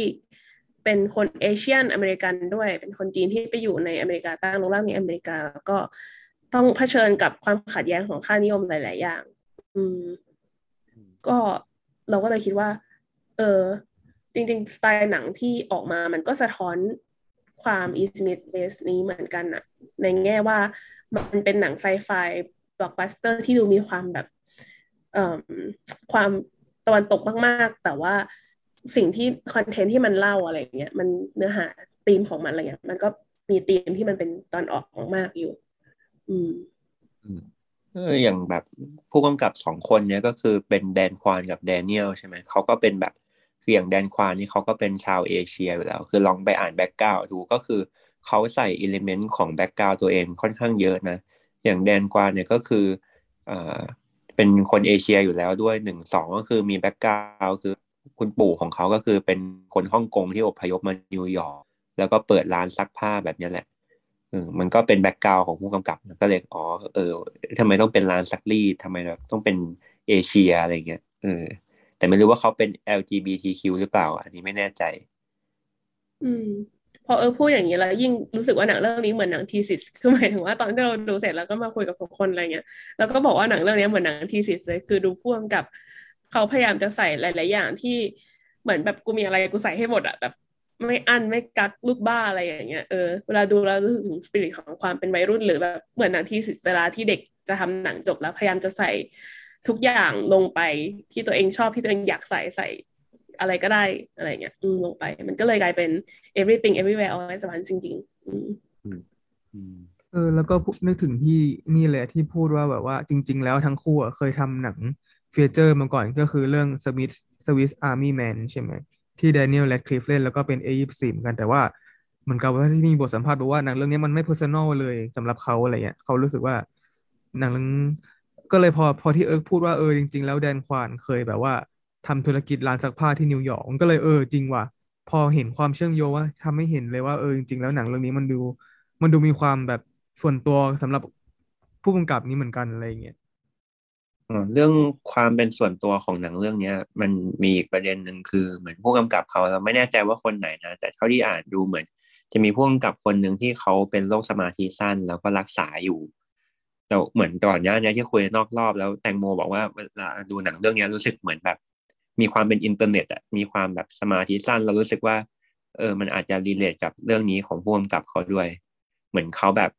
เขาเขาเอาปมของตัวเองมาเป็นจุดแข็งอะเหมือนเขาก็ suffer อยู่เหมือนกันนะ เคยมีช่วงที่เขาแบบไป research เรื่องตัวเอง แล้วก็รู้สึกว่าแบบคนสมาธิสั้นหลายคนก็คือแบบส่วนใหญ่จะ end up ด้วยการฆ่าตัวตายอะไรเงี้ย แต่เขาก็เหมือนเปลี่ยน point เนี้ยมาเป็นจุดแข็งของเขาแล้วก็เอามาเล่าเรื่องอะอืมเราถึงเราผ่านๆไปเห็น feed เรื่องนี้เหมือนกันว่า ผู้กำกับเขาตั้งใจให้ตัวเอเวอร์ลินใน verse ที่เป็นตัวเอกอะมีภาวะสมาธิสั้นเหมือนกัน แต่ว่าไม่ได้ถูก detect เป็นภาวะสมาธิสั้นในผู้ใหญ่อะไรเงี้ยซึ่งเราคิดว่าเออก็คงเป็นแบบเดียวกับ ผู้กำกับ อืมก็คือเพราะว่าอย่างที่ดูหนังที่เราที่พูดให้เออที่อย่างที่เออพูดคือส่วนตัวเรารู้สึกแม่งเหมือนกับ อารมณ์โคตร TikTok เลยอะแบบว่าคือมึงแบบ เราจำคือจำได้ในช็อตที่แบบว่าช็อตแรกๆอะเอ้ยไม่ใช่ช็อตแรกๆดิซีนแรก ๆ ที่เหมือนกับว่ามันเริ่มไปไปอะไรนะ สรรสรรพากรปะใช่ปะแล้วคือเออแม่งแบบแค่ภายในระยะเวลาแค่ไม่กี่นาทีแต่ทุกอย่างมันเกิดขึ้นแบบเยอะมากอะไรแบบรวดเร็วมาก หรือแม้กระทั่งฉากที่แบบต่อสู้ตอนที่ตอนที่แบบต่อสู้กับตัวลูกเองอะไรเงี้ยคือแบบโหจัด อยู่ดีๆ ก็แบบเปลี่ยนนู่นไปนี่ไปข้ามนู่นแบบโอ้โห แบบใช้คุ้มชุดคุ้มมากก็เลยแบบ รู้สึกจริง ๆ ว่าเออมันมันสมาธิสั้นมากอะอะไรดู แล้วรู้สึกแบบเหมือนเวลาเราไถฟีดไถฟีด Facebook ฟีด Twitter ฟีด TikTok แบบไปเรื่อยๆเรื่อยๆเรื่อยๆแล้วแบบเจออะไรที่มันต่างกันสุดขั้วภายในระยะเวลาไม่ทัไม่นานเลย แม้แต่ในภาพรวมของหนังก็เหมือนกันนะ อย่างที่เราบอกว่า คือเราดูดูแอคชั่นอยู่เราดูความโกรธความงงไซไฟอยู่ดี ไปดูปรัชญาเฉยอยู่ดีไปดูความโรแมนติกเฉยอยู่ดีพอโรแมนติกเสร็จกลับมาความแอคชั่นสู้อ่าโรแมนติกคู่รักแล้วกลายเป็นแบบเรื่องครอบครัวแล้วก็นู่นนั่นนี่เฉยอะไรอย่างเงี้ยเออมันก็แบบมันก็เล่นกับอารมณ์ของคนดูในแบบสมาธิสั้นเหมือนกันนะเออจะทำให้เออเราคุยกับเพื่อนบางคนเขาก็บอกว่าแบบบางคนก็ไม่ชอบตรงที่มันมันแบบไปไม่สุดนะอย่าง ถ้าสมมติว่าอิโมชัน a ลเขาก็อยากให้อิโมชัน a ลสุดอะไรเงี้ยหรือสู้ก็ให้สู้สุด เพราะว่าแต่ว่ามันเนื่องจากเวลามันมีจำกัดอะไรเงี้ยมันก็แบบพยายามใส่ให้ได้มากที่สุด แต่ว่าก็ต้องมีอย่างละนิดอย่างละหน่อย แบบหลาย ๆ อย่างรวมกันอะไรอืมเออลมรู้สึกว่ามันมันเป็นเท่าที่เห็นนะมันเหมือนกับเป็นการจับคู่อารมณ์ที่มันแบบแปลกๆเข้ามาอยู่ด้วยที่มันอาจจะแบบดูไม่ค่อยเข้าด้วยกันอยู่ด้วยกัน อย่างเช่นแบบว่าความเศร้ากับความตลกอะไรฉากที่แบบ หรือความที่แบบ ความดุดันจริงจัง กับความแบบความไร้สาระอย่างเช่นอย่างที่ตอนที่สู้อะไรอย่างเงี้ยสู้กันจริงจัง แต่ว่าการที่มึงจะเอาพลังมาคือมึงต้องเอาถ้วยมาเสียบตูดก่อนหรืออะไรอย่างเงี้ยเออมันดูเป็นการที่แบบจับคู่ที่แบบเขาเรียกใช้คำว่าอะไรเดียแบบวิปลาสวิปลาสประหลาดประเหลือสับปะรดมาก อืม แต่ก็เป็นข้อดีที่ทำให้แบบว่า เราก็เห็นได้รับรสชาติที่แปลกใหม่อะไรอย่างนี้เหมือนกันเนอะในการดูคือตอนตอนที่ดูอะเหมือนพยายามจะแบบ หาหาแบบ คำสั้น ๆ ที่นิยามหนังเรื่องเนี้ย จนดูไปจนถึงแบบตอนที่มันสู้กันที่แบบต้องเอาถ้วยรางวัลเสียบตูดเพื่อดึงความสามารถตัวเองจากยูนิเวอร์สอื่นอะไรเงี้ยแล้วก็รู้สึกว่าเฮ้ยที่มันเป็นแบบหนังกังฟูเวอร์ชัน multiverse นี่ว่ามันสู้กันแบบกังฟูมากอะไรเงี้ยสู้ไปแล้วก็มีถ้วยรางวัลเสียบตูดไปอะไรเงี้ยแต่สักพักหนึงจู่ๆก็กลายเป็นหนังหว่องกาไวอะไรอย่างเงี้ย คือ เออมันแบบ mix ดีอะเลยหาข้อสรุปไม่ได้คือมันมั่วซั่วไปหมดเลย เออ ก็แบบตามชื่อหนังเลยอะ everything everywhere แบบทุกอย่างพร้อมกันในตู้มเดียว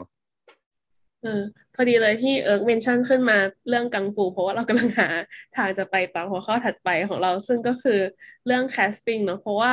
เออเราจะสังเกตได้ว่าหนังเรื่องเนี้ยในหลาย ๆ ฉากอะมันมีฉากการต่อสู้ที่โหแบบดูลีลา มีความแบบจีนกำลังภายในมาก ซึ่งก็ ไม่แปลกใจเลยที่ทำไมเขาแคสตัวมิเชลโยมาเล่นเป็นนางเอกเป็นเอเวลินในเรื่องนี้ เพราะว่ามิเชลโยสำหรับคนรุ่นใหม่อาจจะไม่คุ้นกันเท่าไหร่ แต่ว่ามิเชลโยเนี่ยจริงๆ แล้วเขาเป็นดาราหนังที่เอ่อโด่งดังเป็นอย่างมากนั้นในยุคที่หนังจีนกำลังภายในกำลังมารวมถึงเผยแพร่ไปในโลกตะวันตกด้วยอะไรเงี้ยเขาก็เล่นเป็นนางเอก จริง ๆ มีแบบมีเกร็ดเล็กเกร็ดน้อยว่าตอนแรกเอ่อตัวเอกของเรื่องนี้เป็นผู้ชายแล้วก็เผู้กำกับสองคนเนี่ยเขาก็เลงอยากจะให้เฉิดหลงมารับบทตัวเอก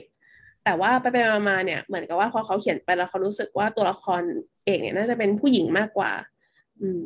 ด้วยความที่หลาย ๆ อย่างแบบผู้หญิงในสังคมเอเชียมันก็อาจจะถูกกดทับมากกว่า หรืออะไรเงี้ยมีเรื่องให้เล่นมากกว่า เขาก็เลยตัดสินใจติดต่อมิเชลโยที่เคยเป็นคนที่แสดงคู่กับเฉิดหลงนั่นแหละมาเล่นมารับบทนี้แทน ซึ่งมิเชลโยก็ได้แบบ รามาสเฉินหลงอะว่าแบบเฉินหลงคุณพลาดมากที่แบบที่เรื่องนี้ไม่เอาคุณแล้วมาเอาฉันอะไรเงี้ยเพราะว่าเขาก็ชอบบทบาทที่เขาเล่นมากๆ อืมนี่เคยเคยเคยเห็นไปอีกนิดนึงคือว่าตัวไม่เดี๋ยวนะของเราไม่มีสาระอะไรโอเคเขาเลยพูดเลยขอก็ไม่มีสาระเหมือนกันจะจะโยงไปตัวอ่านักแสดงที่เล่นเป็นอ่าสามีเวย์มอนอะก็คือคีฮุยควานคีฮุยควานจริงๆตอนเราดูตอนแรกเราก็คิดว่า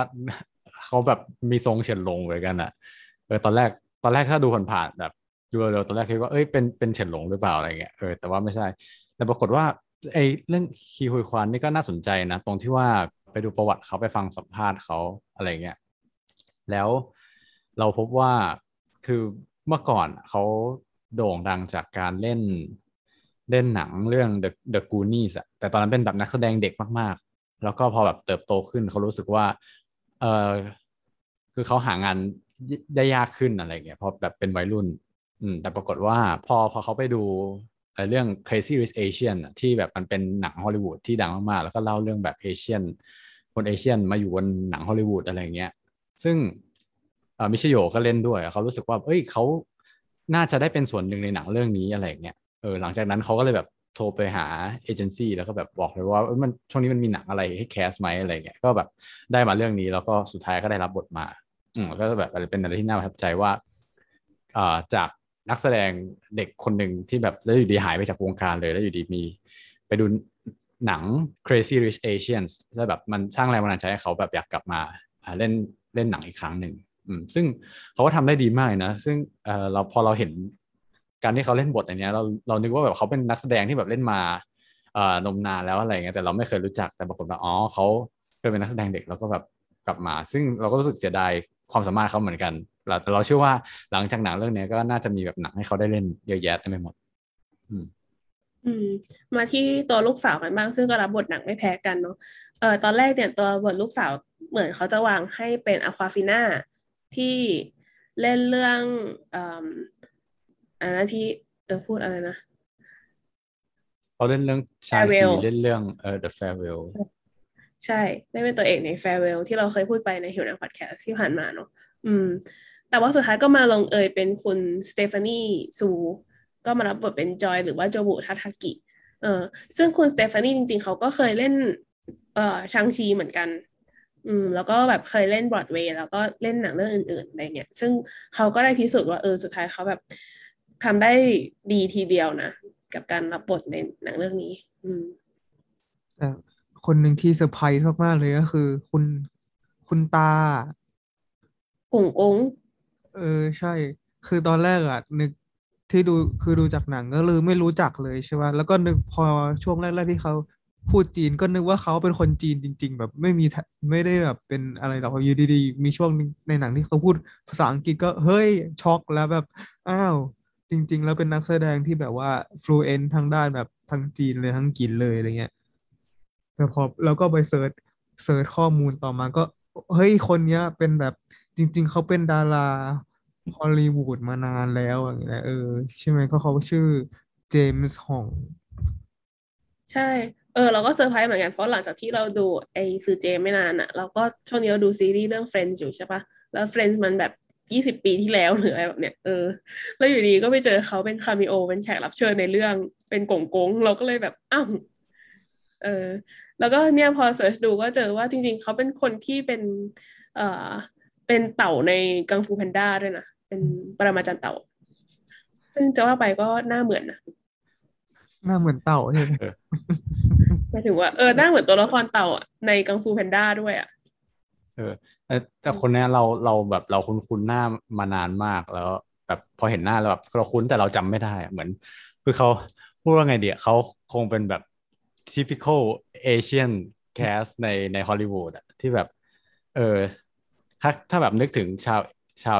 เอเชียน ชาวจีนอะไรอย่างเงี้ยที่แบบแก่ๆเขาก็จะนึกถึงคนเนี้ยแบบเพราะคนนี้จะมาเล่นในหนังที่แบบมันเป็น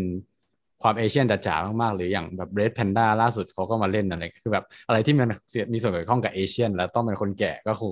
คงจะหนีไม่พ้นคนนี้อะไรเงี้ยเออ อืม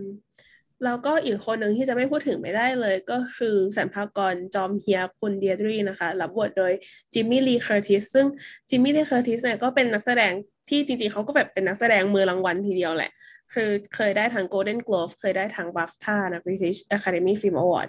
อืม แล้วก็อยู่ใน Hollywood Walk of Fame ด้วย เออ ก็เป็นนักแสดงแบบมือรางวัลคนดังของฮอลลีวูดคนหนึ่งเลยอะไรเงี้ย ซึ่งเจมี่ลีเคอร์ติสเขาก็ตื่นเต้นมากๆที่จะรับบทนี้ แล้วก็ตอนที่เขาไป research เนี่ย เขาก็ search ไปแล้วก็ไปเจอรูปเป็นรูป stock photo ของสรรพากรคนหนึ่ง อืม จริงๆ อาจจะไปแปะรูปในคอมเมนต์ได้ในอนาคตว่า เออเออ เดฟมันตรงแค่ไหนอะไรเงี้ย เออคือเขาก็ไปเจอรูปสรรพากรคนหนึ่งที่ใส่เสื้อเหลืองแล้วก็แบบตัดผมทรงบ๊อบเทียบๆนั่งอยู่ในสรรพากรแล้วเขาก็รู้สึกว่าโอเคฉันจะเป็นคนนี้แหละ ฉันต้องเป็นคนแบบนี้ ฉันจะเอาแบบนี้อะไรอย่างเงี้ย อืม แล้วพอถ้าทุกคนไปได้ดูรูปนี้เทียบกับ character ในหนังอะ ก็จะพบว่า โห มันแบบ มันเหมือนจริง ๆ อะ อืม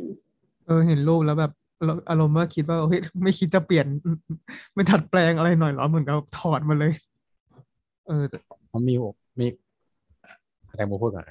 จริง ๆ เหมือนก็จะเห็นว่าแบบหนังเรื่องนี้มันมีความเป็นแบบตัวละครเอเชียนขึ้นมาเยอะมากไม่ว่าจะเป็นแบบค่ายหนังที่เป็นฝั่งของอเมริกา มันเหมือนกับจริง ๆ มันจะสัมพันธ์กับเรื่องความความที่แบบชูอัตลักษณ์ของความเป็นเอเชียน ในบริบทตะวันตกด้วยหรือเปล่านะมองว่าไงมองว่าไงบ้าง เรามองอันนี้ไม่ไม่ไม่ได้รีเสิร์ชมาเหมือนกันนะ แต่ให้เดาคาดคาดเดาว่าเหมือน พอหลังๆอะที่เราเห็นหนังแบบมีเอเชียนเข้ามาในในฮอลลีวูดมากขึ้น ก็คงเป็นเพราะคนอยาก represent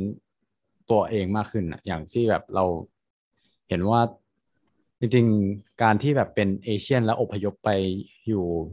อยู่อเมริกาอะไรเงี้ยมันก็มีจำนวนมากขึ้นอ่าอ่ามีมากขึ้นอย่างที่เราเราคุยกันกับหนังหลาย ๆ เรื่องอะไรเงี้ยเพียงแค่ว่าคนคนที่ได้เป็นอ่าการที่ได้เป็นคนเอเชียนแล้วแบบ ได้ทำทำหนังที่แบบรีเลทกับตัวเองอะแบบชูความบ้านเป็นบ้านเกิดเข้าเข้ามาอยู่ในในตัวหนังอะมันเลยเห็นได้ชัดมากขึ้นและอีกอย่างคือว่า ส่วนตัวเรามองว่าตอนนี้วงการฮอลลีวูดก็พยายามจะสนับสนุนความหลากหลายนึกออกไหมเออเพราะว่าแบบก่อนหน้านี้มันก็มีแบบเป็นความอเมริกันจ๋าหรือ British จ๋าอย่างเดียวเออหลังๆก็จะมีแบบ หนังที่แบบ relate กับคนดำเออหรือว่าหนังที่ relate กับคน Asian อะไรเงี้ยก็จะชูขึ้นมา ก็แบบ ก็เป็นสิ่งที่ค่ายอยากผลักดันมากกว่าแบบชูความอเมริกันจ๋าอย่างเดียวก็แบบจะมีน้อยลงอะไรอย่างนี้พอพอพูดถึงค่ายหนังแล้วอะอยากพูดถึงค่าย A24 ที่เป็นแบบค่ายสตูดิโอของหนังเรื่องนี้เหมือนกัน เพราะว่า คือหลังๆ มารู้สึกว่าเหมือนเป็นแบรนด์ไปแล้วว่า ถ้าโลโก้นี้ขึ้นมาคือเป็นหนังที่น่าดูหรือแบบเป็นหนังที่น่าค้นหา คือแบบ A24 เป็นคือแต่ก่อนเลยดั้งเดิมอะเขาเป็น distributor เฉยๆ คือแบบเป็นเหมือนแบบเนิร์ดคนทำหนังสามคนมารวมตัวกัน แล้วก็รู้สึกว่าวงการหนังมันน่าเบื่อ ก็เลยอยากจะแบบเป็น distributor เป็นตัวแทนที่จะแบบไปซื้อหนังมาจากเทศกาลแล้วก็นำไปจัดจำหน่ายในโรงใหญ่ให้คนเห็นอะไรเงี้ยเออแล้วพอเขาเริ่มมีทุนมากขึ้น หนังที่เขาแบบไปซื้อมาราคาที่ไม่แพงมากแล้วแบบ มันดันปังมันดันประสบความสำเร็จอะเขาก็ต่อยอดมันเป็นสตูดิโอคือนอกจากจะแบบไปซื้อหนังแล้วเขาก็ยังสร้างหนังเองด้วยเอออย่างเรื่องอย่างเรื่องนี้ก็เป็นเรื่องที่ A24 เป็นสตูดิโอที่ออกทุนสร้างให้เหมือนกัน แล้วก็แอบเห็นว่าแบบแนวทางของค่ายนี้หลังๆ ก็เริ่มโปรโมทหนังที่เป็นสายเอเชียมากขึ้นอย่างแบบ หนังล่าสุดที่เราเพิ่งดูก็มีเรื่อง After Yang ที่แบบ เป็นหนังที่เล่าถึงครอบครัวเอเชียในสังคมตะวันตกเหมือนกันอะไรเงี้ย อันนี้ก็แนะนำเผื่อให้คนไป research ต่อว่า คือแบบไป search หนัง A24 เลยก็ได้ ก็คือแบบอาจจะเคยดูหลายเรื่องแล้วไม่รู้ด้วยซ้ำว่าแบบเออเป็นสตูดิโอนี้ที่แบบเป็น background ของหนังอะไรเงี้ยอืมแล้วของรวมถึงเขาก็จะมีแบบคล้ายๆพิกซ่าคือไอ้โลโก้เขาก็จะมีเล่นกิมมิคกับหนังแต่ละเรื่องที่อยู่ในเครือเขาอะเนาะเอออย่างเรื่องเนี้ย A24 มันก็จะแบบเป็น สัญลักษณ์ A24 เป็นอีลูกตา ลูกตาของเล่นแบบเรียงๆกันเป็น A24 อะไรเงี้ยอืมก็น่ารักดีเออแต่จริงๆพอมองนอกจากวงการหนังเนี่ยมันก็มีความพยายามที่จะชูคนที่เป็นเอเชียนในเอเชียนในบริบทโลกตะวันตกเหมือนอย่างเช่นแบบว่า ถ้าเรามองอย่างเช่นวงการเพลง อย่างเช่นค่ายเพลง88 Rising ที่แบบว่ามิลลีเขาไปแจมตอนนั้นอะเออมันก็เหมือนกับเป็นการที่ เหมือนกับเป็นการที่ผลักทำให้เสียงคนที่ทำให้ศิลปินที่เป็นแบบเชื้อเชื้อชาติเอเชีย ได้มีพื้นที่ในโลกตะวันตกมากขึ้นอะไรอย่างเงี้ยก็รู้สึกว่าเออจริงก็เหมือนอาจจะเป็นมันก็ค่อนข้างที่จะแบบสร้างความหลากหลายให้กับวงชาติตะวันตกมากขึ้นโดยอย่างนี้ป่ะเพราะว่าไม่ได้เป็นแค่พื้นที่ของคนที่แบบว่า คนคนขาวหรืออะไรอย่างนี้อย่างเดียว อืม ใช่ก็ตอนนี้เราก็รู้สึกว่า เออโลกก็กำลังผลักดันไปในทาง diversity แบบพยายามให้ทุกคนตระหนักรู้ว่าความแตกต่างกันมันสามารถที่จะอยู่ร่วมกันได้อย่างลงตัวอะไรเงี้ย อืม ซึ่งหนังเหล่านี้หนังเอเชียอเมริกันเหล่านี้ไม่ว่าจะเป็นมินาริก็ดี เรื่องนี้ก็ดี Farewell อะไรอย่างนี้ก็ดี เออที่มันไปออกสู่ หรือว่าแม้กระทั่งหนังที่เกาหลีเลย แต่ว่าไปคว้ารางวัลออสการ์อย่าง Parasite อะไรเงี้ยเราก็รู้สึกว่ามันเป็น movement ที่ดีของวงการบันเทิงฮอลลีวูดเนาะที่จะทำให้เขาเข้าใจวัฒนธรรมเอเชียมากขึ้น แต่ว่าเราก็ต้องบอกว่าในความเป็นเอเชียเองมันก็มีความแตกต่างหลากหลาย ตอนนี้จีนญี่ปุ่นเกาหลีอะไรอย่างเงี้ย ก็อาจจะไปถึงแล้วแล้วก็ไปเยอะ แต่ว่าจริง ๆ ในฝั่ง Southeast Asia อย่างบ้านเราหรือทางลาวพม่าเอ่ออะไรอย่างเงี้ย หรือทางแบบมาเลเซียฟิลิปปินส์แต่ละวัฒนธรรมมันก็มีความแตกต่างเฉพาะที่น่าสนใจแล้วก็ยังไม่ได้นำเสนอจริงๆแล้วว่ามันก็ ก็น่าสนใจเหมือนกันนะ ถ้าสมมติว่ามันจะมีแบบ เออหนังของเรา หนังของแบบแถบเซาท์อีสเอเชียนที่แบบไปอยู่ในโลกตะวันตกแล้วจะเป็นยังไงอะไรอย่างเงี้ย อืม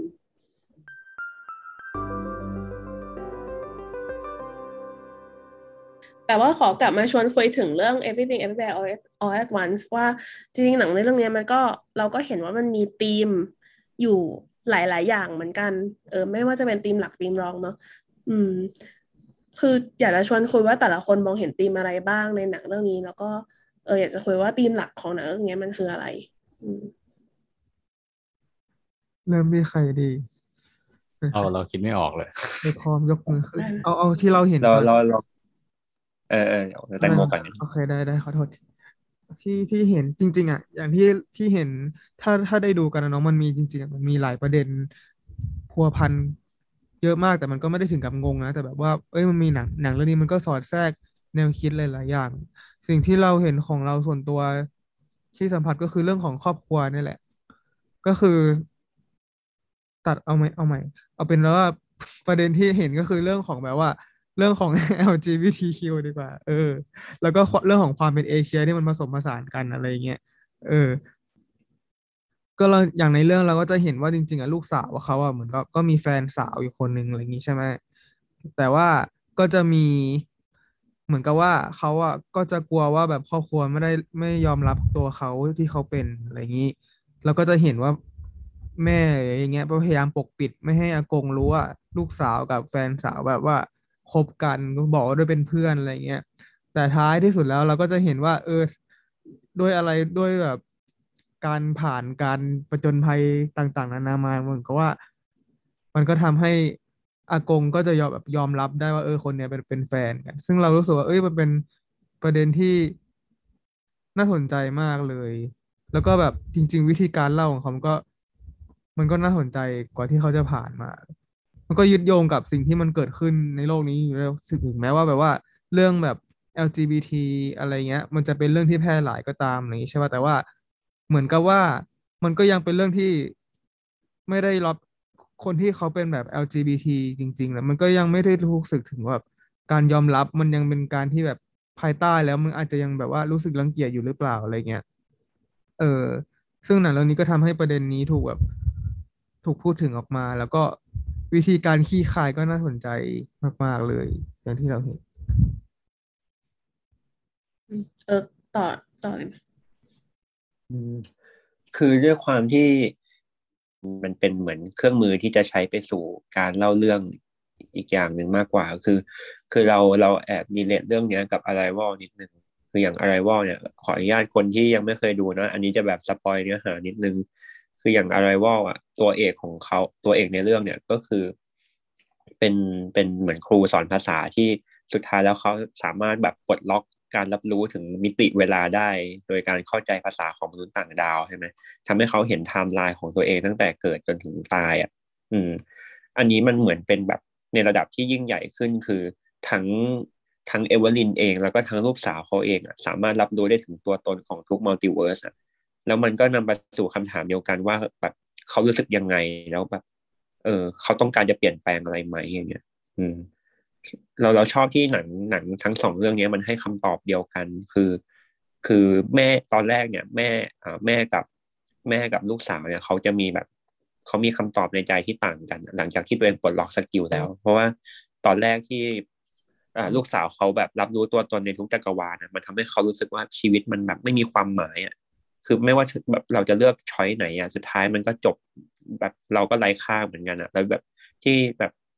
ใน scene หนึ่งแบบลูกสาวบอกเลยว่าแบบยิ่งเราแบบรับรู้ถึง multiverse มากขึ้นเท่าไหร่เราก็ยิ่งรู้ตัวว่าแบบตัวเองคือแบบโง่เง่า แล้วก็แบบตัวเล็กแค่ไหนในจักรวาลนี้อืม มันเลยทำให้เขาแบบรู้สึกว่าแบบเออแบบชีวิตมันก็ไม่ได้มีค่าอะไรทุกอย่างมันก็เหมือนเดิมอะไรเงี้ยแต่ว่าแม่เขาแบบมองต่างกันเป็น โดยเฉพาะแบบตอนที่แม่เขาแบบได้ไปเจอพ่อเขาในอีก universe หนึ่งที่เป็น universe หว่องกาไวอะแล้วมันทำให้เขาแบบเจอความรักในทุก universe อะเออมันเป็นเป็นพอยที่ต่างกัน แล้วสุดท้ายพอเขาเห็นความรักที่มันอยู่ในทุกจักรวาลเขาก็เลือกที่จะแบบไม่เปลี่ยนแปลงอะไรมันแล้วก็แบบเอนจอยกับชีวิตที่มันมีอยู่ตรงนั้นอะอืม เราชอบที่แบบมันให้คำตอบแบบเดียวกันในหนังทั้งสองเรื่อง อืม คิดว่าแบบ เหมือนเขาพยายามจะสื่อว่า ให้เรา enjoy moment นะนะสำหรับเรา คือคือทุกทุกอย่างมันคงมีแบบทั้งสุขและเศร้าอะแต่มันก็เกิดขึ้นแค่แบบเดียว อย่างสุดท้ายแล้วตัวเอกเขาก็เลือกที่จะแบบมีชีวิตที่มีทั้งสุขและเศร้า แต่ว่าเขาก็บอกกับลูกสาวเขาเองว่าเขาพยายามที่จะแบบเก็บเกี่ยวไอ้ความสุขอันแสนสั้นนั้นเอาไว้ อืม เราก็เลยลองแบบลองไปอ่านดูว่าแบบเบื้องหลังไอเดียของหนังเรื่องเนี้ยว่าผู้กำกับเขาอยากเล่าอะไรเงี้ยอืมเขาก็ไม่ได้พูดถึง multiverse เท่าไหร่นะ เหมือนมัลติเวิร์สมันเป็นเครื่องมือที่เขาใช้เล่าเรื่องมากกว่าเขาก็บอกว่า เออเขาพยายามที่จะเล่าแบบความยากลำบากในการที่จะต้องใช้ชีวิตที่มันวุ่นวายในปัจจุบันอืมนั่นแหละ คือแค่การใช้ชีวิตอยู่ในปัจจุบันก็ก็เป็นเรื่องยากแล้วในสมัยนี้ อืม เพราะว่าตัวเอกทั้งสองคนทั้งแม่ลูกก็คือ ต้องใช้ความพยายามอย่างมากในการใช้ชีวิตของตัวเอง เรารู้สึกประมาณนี้ ของเราคล้ายๆเอิร์กเลยที่เราจับได้อ่าจับจากสองสองจุดสองจุดสองจุดจากในหนังฮะแต่ว่าเราเราตีความต่างออกไป ตรงที่ว่าเอาเอาจุดแรกก่อน เอาตอนที่ดูรอบแรกก่อนดีกว่าตอนที่ดูรอบแรกอะเราไปซี scene ที่มัน touch เราก็คือ scene เอออหว่องกาไวนั่นแหละ scene ที่แบบเขาคุยกับเขาคุยกับสามีเขาอะเออซึ่งเขาก็อย่างที่บอกว่า เนี่ยฉันเห็นฉันเห็นจักรวาลหนึ่งที่ที่ฉันอยู่กับเธอ แต่ว่าฉันต้องไปเอ่อจ่ายภาษีต้องไปเอ่อทำงานหาค่าค่าเช่าอะไรเงี้ยแต่ว่าเนี่ยมันดูสิจักรวาลนี้เราแยกกัน แต่ว่าเราเรามีชีวิตที่ดีอะไรเงี้ยแต่สามีก็บอกว่า เอ้ยฉันยอมที่จะทำงานจ่ายภาษีวันวันเพื่อที่อยู่กับเธอดีกว่าอะไรกันเหมือนเรามองเราเห็นธีมจาก เห็น ไม่ใช่เชิงเป็นธีมแต่เป็นข้อคิดจากที่ได้ที่เราได้จาก ในตรงนั้นคือว่าบางทีอะเราเคยมีการตัดสินใจที่ผิดพลาดอะไรไปในในในชีวิตเนี้ยแต่ว่าแล้วแบบเอ้ย ตอนนั้นน่าจะทำอย่างนั้นนะตอนนั้น ตอนนี้น่าจะทำอย่างนี้นะอะไรเงี้ยเออแต่ว่าบางทีแล้วอะบางทีการตัดสินใจนั้นอะ อาจจะพาให้เราถ้ามองย้อนกลับไป ถ้าเกิดเราตัดสินใจอีกแบบหนึ่งที่เราคิดไว้อะ ออเป็นเป็นอีกดิสซิชันหนึ่งอะเราอาจจะไปอยู่อีกจุดหนึ่งแต่ว่าจุดนั้นอาจจะไม่ได้มีความสุขเท่าจุดนี้หรือเปล่าอะไรเงี้ยมันเหมือนเป็นการการดูแล้วก็พยายามอบรับการตัดสินใจทุก ๆ อย่างในที่เราผ่านมาแล้วที่แบบเฮ้ยเราตัดสินใจอันนี้มันก็เป็นแบบเป็นชีวิตที่ดีอย่างนี้ ถ้าเกิดสมมติเราได้มีโอกาสข้ามไปดูจริง ๆ อะไรเงี้ยเราก็จะเห็นจุดด้อยจุดจุดด้อยจุดผิดพลาดจุดข้อที่แบบเฮ้ยเราไม่อยากมีชีวิตแบบนั้นแบบนี้อีก อไปเหมือนกันนะแต่ว่าเราเลือกที่จะไม่มองนั้นไงสมมติว่าเวลาเราเครียดกับการตัดสินใจที่เกิดมาเราคิดว่าเอ้ยถ้าเราตัดสินใจอย่างนั้นชีวิตคงจะดีกว่านี้นะ เรามองแต่ด้านดีๆแต่ว่าไอใน many world ที่แยกออกไปมันอาจจะมีแบบด้านเสียที่มากกว่าที่ที่เราไม่ยอมมองด้วยซ้ำเพราะเรามองมองแต่ด้านดีๆ แล้วก็แบบเป็นทุกข์กับการตัดสินใจที่ที่ผ่านมาของเราเออที่เราไม่แฮปปี้ด้วยเออนั่นเป็นแบบเป็นสิ่งหนึ่งที่แบบเรา extract ได้จากจากซีนนั้น ชัดชัดเจนอะไรเงี้ยเออแบบเอ้ยการการที่คุณอยู่ณปัจจุบันนี้ก็บางทีมันก็ดีดีที่สุดแล้วหรือเปล่าอะไรอย่างนั้นอืมกับอีกอย่างหนึ่งที่ที่เราได้เหมือนอ่าเป็นฉากไอ้ที่เป็นก้อนหินแล้วคุยกันด้วยตัวอักษรนะนั่นแหละก็คือเหมือนเหมือนฉากที่เอิร์กได้อีกอย่างหนึ่งเลย แต่ว่าอันเนี้ยเราตีความอ่าอันนี้เอิร์กเล่าให้ฟังเนาะแบบ ตอนนั้นเขาฉากที่เป็นก้อนหินนะมันมีซับไตเติลคุยกัน คุยกันประมาณว่าแบบเอ้ยเมื่อก่อนดูสิว่าการที่เราได้ข้ามไปข้ามมาเราเรา small and stupid ขนาดไหนออกไหมเออแบบรู้สึกว่าจริง ๆ แล้วเราคิดว่าโอ้ยเราชีวิตเรายิ่งใหญ่ แต่ว่าพอได้เห็นเห็นเห็นหลายๆ multiverse แล้ว ชีวิตเราแบบมีค่าอ่าเป็นตัวเล็กมาก ๆ เลยแล้วจริงๆทำอะไรก็แทบจะไม่มีผลกระทบอะไรเลยกับแบบกับ multiverse อะไรเงี้ย อันนี้มันเป็นจริงๆหนาจะไม่ได้ตั้งใจสื่ออย่างนี้แต่มันทำให้เรา relate มาได้กับคำพูดเร็วๆนี้ที่เป็นเทรนที่เป็นคำพูดของชัดชาติตอนที่ตอนที่เลือกตั้งอะเออถ้าเกิดใครเห็นแบบตอนที่มีนักข่าวถามชัดชาติว่า เอ้ย ถ้าเกิดว่าคุณไม่ได้รับเลือกตั้งแล้วจะทำอะไรต่ออะไรอย่างเงี้ยชัดชาติก็บอกว่า เออก็ประมาณว่าแบบ แล้วก็เหมือนก็ให้คนอื่นทำเราชีวิตเราไม่ได้สำคัญขนาดนั้นอะไรอย่างเงี้ยเออแบบเหมือนเราไม่ได้ โอ้ต้องมีบทบาททางหน้าที่การเมืองถ้าเขาไม่เลือกเราเออเราก็ไปทำอย่างอื่นต่อเออเราแบบไม่ได้เป็นสำคัญขนาดนั้น ถ้าเราไม่มีเราคนอื่นก็ทำงานต่อได้ ประเทศก็อาจจะเดินได้โดยเออเราไม่ต้องเออไม่ต้องแบบต้องเป็นหน้าที่ของเรา เราต้องแบบยึดยึดมั่นว่าเอ้ยฉันต้องมีตอนฉันต้องไปทำตรงนั้นอะไรเงี้ยจริงอันนี้ตีความได้สองอย่างที่คนก็ดีเบตกัน คนก็พูดกันในสองแง่แง่หนึ่งอาจจะแบบเป็นทำให้คนกำลังใจถดถอยตรงที่ว่าเอ้ยชีวิตเราไม่ไม่ได้มีค่าขนาดนั้นเหมือนเหมือนที่ เออบอกว่าไอตัวลูกสาวตีความว่า จริงชีวิตเราแบบทำอะไรไม่ได้อิมแพกอะไรเลยอะไรเงี้ยทำไมเราเล็กจ้อยเออขนาดนั้น แต่ถ้าเกิดตีความอีกแบบหนึ่งมันเป็นก็เหมือนแบบเป็นการยกภูเขาออกจากอกสำหรับคนที่คนที่รู้สึกว่าโอ้โลกเหตุปัญหาในชีวิตของเราปัญหาโลกของเรามันยิ่งใหญ่จังเลยอะมันแบบโอ้ยจะผ่านไปได้ยังไง แต่ว่าถ้าเกิดมองย้อนกลับไปแล้วจริงเราเป็นแบบจุดเล็กๆ ถ้าเกิดสมมติมอง มองจากบนเครื่องบินอะไรก็ได้ แค่แค่แบบโลกเราโลกเดียวนะ ยังไม่ได้พูดถึงหลาย ๆ โลก จริงเราเป็นแค่แบบจุดเล็กๆหนึ่งแบบในเมืองเมืองหนึ่งในประเทศประเทศหนึ่งในแบบทวีปทวีปหนึ่งนิดเดียวเองอะไรอย่างเงี้ยเออ มันอาจจะแบบมันเราไม่ต้องไป เอ่อเอ่อตีค่ามันยิ่งใหญ่ขนาดนั้นอะไรเงี้ยเออบางทีแบบ เราก็ทำทำอะไรเล็กๆน้อยๆไปในชีวิตเราก็ได้แล้วก็แบบเราก็มีความสุข กับกับตัวของเราเราไม่แบบต้องต้องต้องไป productive ต้องไปทำงานมีอาชีพอาชีพใหญ่โตเป็นหน้าเป็นหน้าเป็นตาของสังคมของครอบครัวอะไรเงี้ยแบบภาระโดยใช่เหตุเปล่าเออก็แบบ อันนี้คือคือสิ่งที่เป็นผลพลอยได้จากหนังเรื่องนี้กันที่แบบเฮ้ยมันทำให้เรามองเห็นว่า นอกจากโลกของเราแล้วก็มีแบบอ่า universe อื่นอ่าจากจักรวาลอื่นอะไรอย่างเงี้ยเราเป็นคนตัวเล็กเราแบบไม่ต้องแบบไปทำอะไรที่มันเกินตัว ไปก็ได้ อืม อืมเออจริง ๆ เพื่อนพูดไปหมดละแต่ว่าเราจริง ๆ จะบอกว่าสิ่งที่เออโอเล่กับเอิร์กพูดอะเป็นประเด็นที่ทำให้เราอินกับเรื่อง multiverse ตั้งแต่ต้นแบบตั้งแต่ได้อ่านทฤษฎีนี้เรื่องmultiverse อะไรเงี้ยเราก็รู้สึก relate อย่างมาก แล้วก็แบบ obsess กับมันมากๆ เพราะว่าเหตุผลนี้แหละเหมือนกัน เพราะว่าจริง ๆอันนี้ก็แชร์เรื่องนิดนึงว่า เราแบบเป็นคนที่ยึดติดกับเรื่องของการตัดสินใจมากประมาณหนึ่งอะโดยเฉพาะการตัดสินใจครั้งใหญ่ตอนเข้ามหาลัยอย่างเงี้ยที่เราก็จะชอบคิดว่ามันจะเป็นยังไงถ้าเราไม่ได้เลือกเข้าเรียนมาเรียนภาพยนตร์แต่ว่า เราเลือกที่จะไปเรียนหมอหรือไปเรียนวิศวะอะไรอย่างเงี้ยซึ่งตอนนั้นก็ตัดสินใจหนักมาก แล้วพอการที่เราได้มาค้นพบกับเรื่อง multiverse อะไรเงี้ยในช่วงหนึ่งอะมันเป็นสิ่งที่ comfort เรานะ เพราะว่ามันทำให้เรารู้สึกว่า โอเค ใน verse เนี้ยเราอะเลือกมาเรียนภาพยนตร์แหละ แต่ว่ามันจะมี verse ที่เราเลือกไปเรียนวิศวะ มันจะมี verse ที่เราเลือกไปเรียนหมอแล้วเราก็จริงๆ เราก็รู้สึกว่าเราก็ไม่ได้พลาดอะไรไป เพราะว่าก็ in a way เราก็ได้ทำทุกอย่างนึกออกปะเออแล้วจริงๆ ช่วงนั้นนับว่าแบบทฤษฎี multiverse อะไรเงี้ยเป็นทฤษฎีที่ช่วยเราในทางด้านจิตใจมากๆ เลยการคิดแบบนี้ อืม แต่ในทางตรงกันข้ามก็อย่างที่โอเล่พูดสะท้อนถึงเรื่องชาติชาติเหมือนกันว่า แต่ in a way ในการคิดเรื่อง multiverse มันก็ทำให้เราคิดว่า แต่มันก็มีจักรวาลที่เป็นไปได้ไม่สิ้นสุดแล้วแบบเราอยู่ตรงไหนวะในจักรวาลนั้นอะไรอย่างเงี้ยแพงคนนี้เป็นคนไหนแล้วมันทำให้แบบเหมือนว่าเราก็เลย relate กับตัว Jobu Tupaki มาก เพราะว่ามันก็มี moment ที่เรารู้สึกว่าเอ่อถ้าโลกนี้มันมีความเป็นไปได้หลากหลายรูปแบบอะไม่ว่าเราจะทำ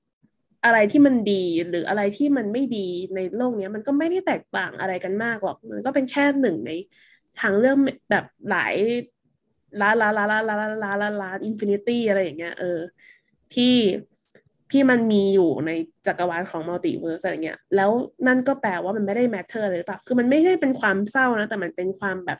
ว่างเปล่าประมาณหนึ่ง ซึ่งไอ้ความว่างเปล่าเนี่ยมันก็ชวนให้เราแบบ อ๋อ depressed ไม่อยากจะทำอะไรเลย เพราะว่ารู้สึกว่าเราไม่ได้ matter อะไรเลยเงี้ยอืมซึ่งเราก็เลยรู้สึกว่า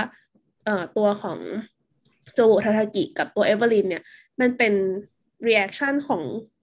คนที่ approach แบบคนที่เข้าหาทฤษฎี multiverse ในสองแบบ ซึ่งเราเคยผ่านมาทั้งสองแบบเลย เราก็เลยรู้สึกว่าเออ หนังเรื่องนี้ก็ก็สะท้อน ไอเดียเรื่อง multiverse ผ่านอันนี้ได้ดีเหมือนกันเนาะจริงๆแล้วนอกจากเรื่องนี้อะมันก็ยังมีแบบธีมรองอื่นๆ ก็อย่างที่แตงโมพูดไปแล้วเรื่องของการเป็น LGBT หรือว่าการเป็นลูกสาวในบริบทสังคมเอเชียก็ดีแบบป้าไม่รักหนูอะไรก็ดีเออหรือเรื่องธีมอีกอันหนึ่งที่ว่าตอนที่เวมอนบอกเอเวอร์ลินว่าเออเราก็ต่างสู้ เหมือนกันเพียงแต่เราไม่ได้มี way ในการสู้ที่เหมือนกัน ก็คือเรื่องในของการที่เวมอนใช้ความเป็นมิตรความใจดี ที่เอเวอร์ลินมองว่าเวมอนมันอ่อนปวกเปียก แต่ว่าตอนหลังอะเออก็ได้แสดงให้เห็นว่า เอ้ยเขาก็สู้ในแบบของเขาเหมือนกันนะอะไรเงี้ย เออ จริง ๆ รวมๆแล้วเราก็เลยรู้สึกว่าธีมของเรื่องนี้ที่มันครอบอยู่ทุกอย่างอะมันคือชื่อหนังมันคือ everything everywhere all at once จริง ๆ คือการเชื่อว่ามันมี diversity อะมันมีความหลากหลาย มี ทุกๆสิ่งทุกๆอย่าง แล้วคีย์เวิร์ดสำคัญของมันก็คือว่า all at once คือมันสามารถที่มันจะอยู่ร่วมกันได้ ไม่ว่าจะเป็นวัฒนธรรมตะวันตกตะวันออกก็ดี แนวคิดเก่ากับแนวคิดแบบเสรีนิยมของแบบ LGBTQ ก็ดี หรือว่าเนี่ยความเป็นเอ่อไซไฟกับความเป็นหนังครอบครัวก็ดีเอ่อการต่อสู้แบบ kindness การต่อสู้แบบเอ่อ ใช้กำลังก็ดีอะไรเงี้ยทุกสิ่งทุกอย่างอะมันสามารถที่จะอยู่ร่วมกันได้ในเวลาเดียวกัน เออเอออะไรแบบนี้ เราคิดว่าน่าจะเป็นแบบธีมใหญ่ที่ครอบคลุมหนังเรื่องนี้ได้ได้ดี ซึ่งซึ่งหนังเรื่องนี้ก็ทำได้ดีนะเออ นี่ตกผลึกต่อนิดนึงเองที่พูดกันทั้งสามคนพอมาคิดต่อจริงๆ แล้วก็รู้สึกว่า เออ จริง ๆ สิ่งที่คือหนังเรื่องนี้ถึงแม้ว่ามันจะบอกว่า ถึงหนังเรื่องนี้มันจะบอกว่าแบบ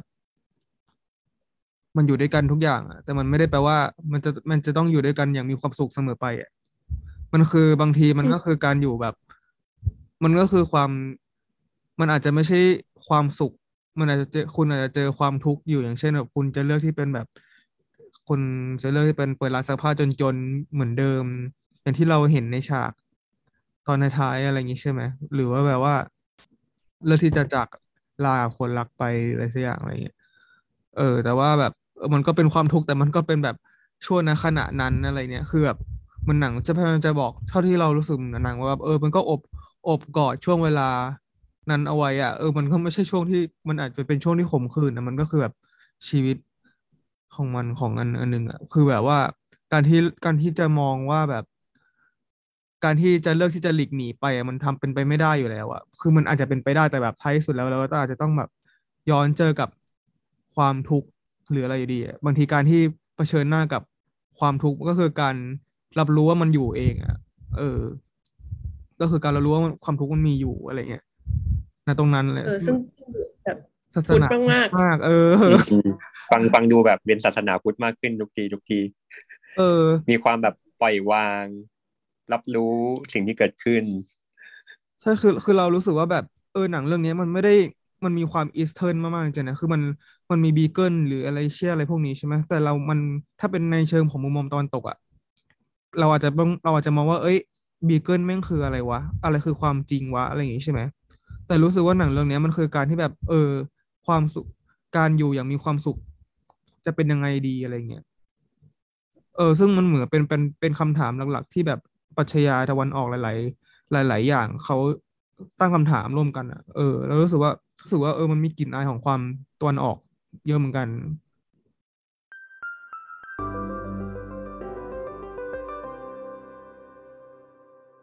เมื่อกี้ถึงเรื่องเบเกิลเนาะว่าแตงโมก็พูดไปหน่อยหนึ่งแล้วว่าเบเกิล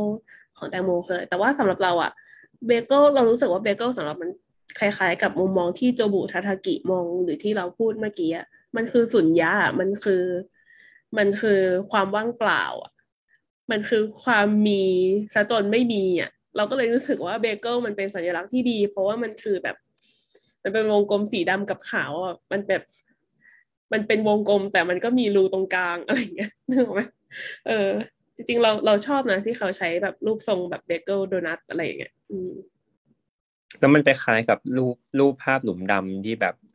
เราถ่ายได้ล่าสุดแบบที่มันเป็นข่าวเลยนะคล้าย ๆ กับ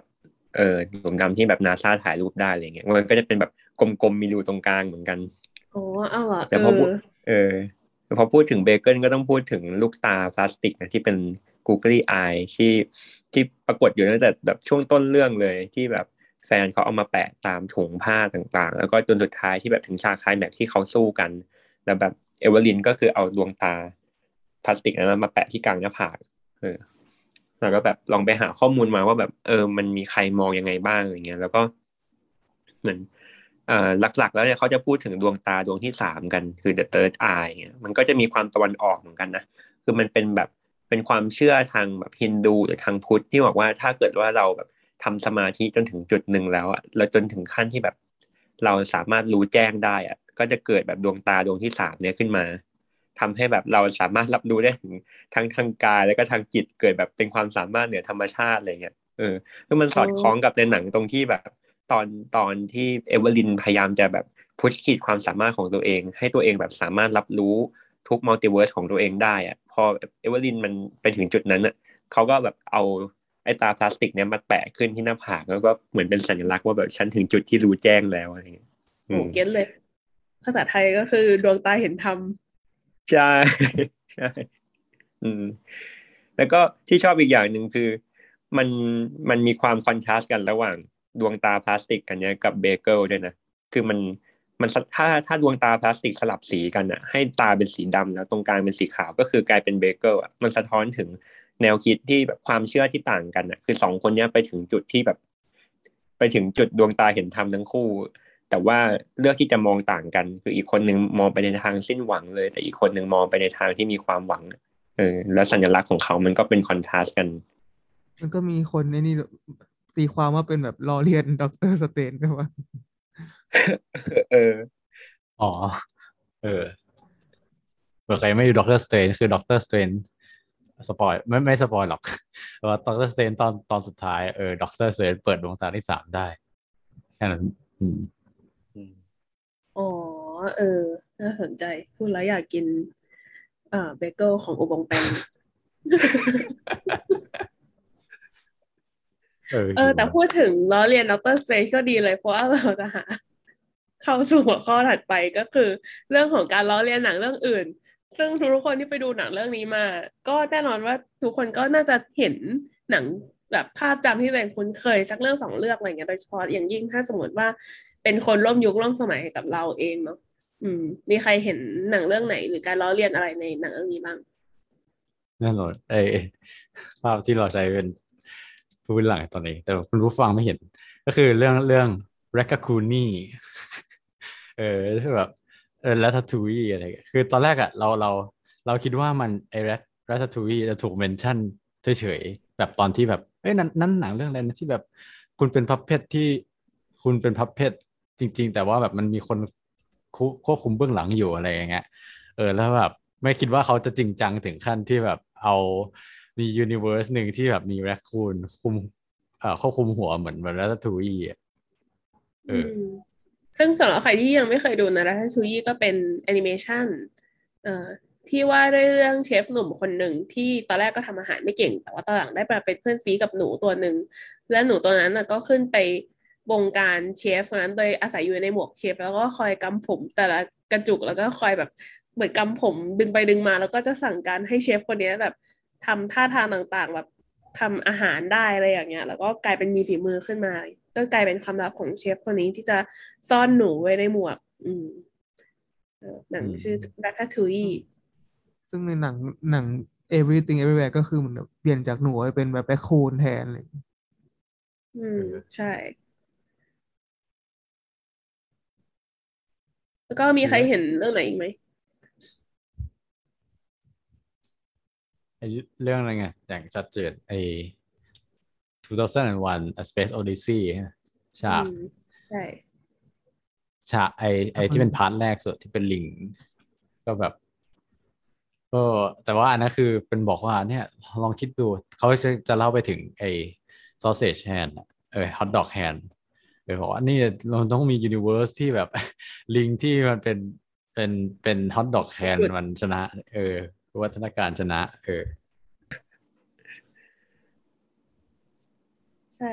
ซึ่งจริงๆ เราก็มีแบบเกรดเล็กเกรดน้อยอีกแล้วว่า hot dog hands เนี่ยจริง ๆ เออจักรวาลที่มีมือเป็น hot dog เป็นไส้กรอกแล้วกัดออกมา มีชีส มีซอสอะไรหลายเยอะไปหมด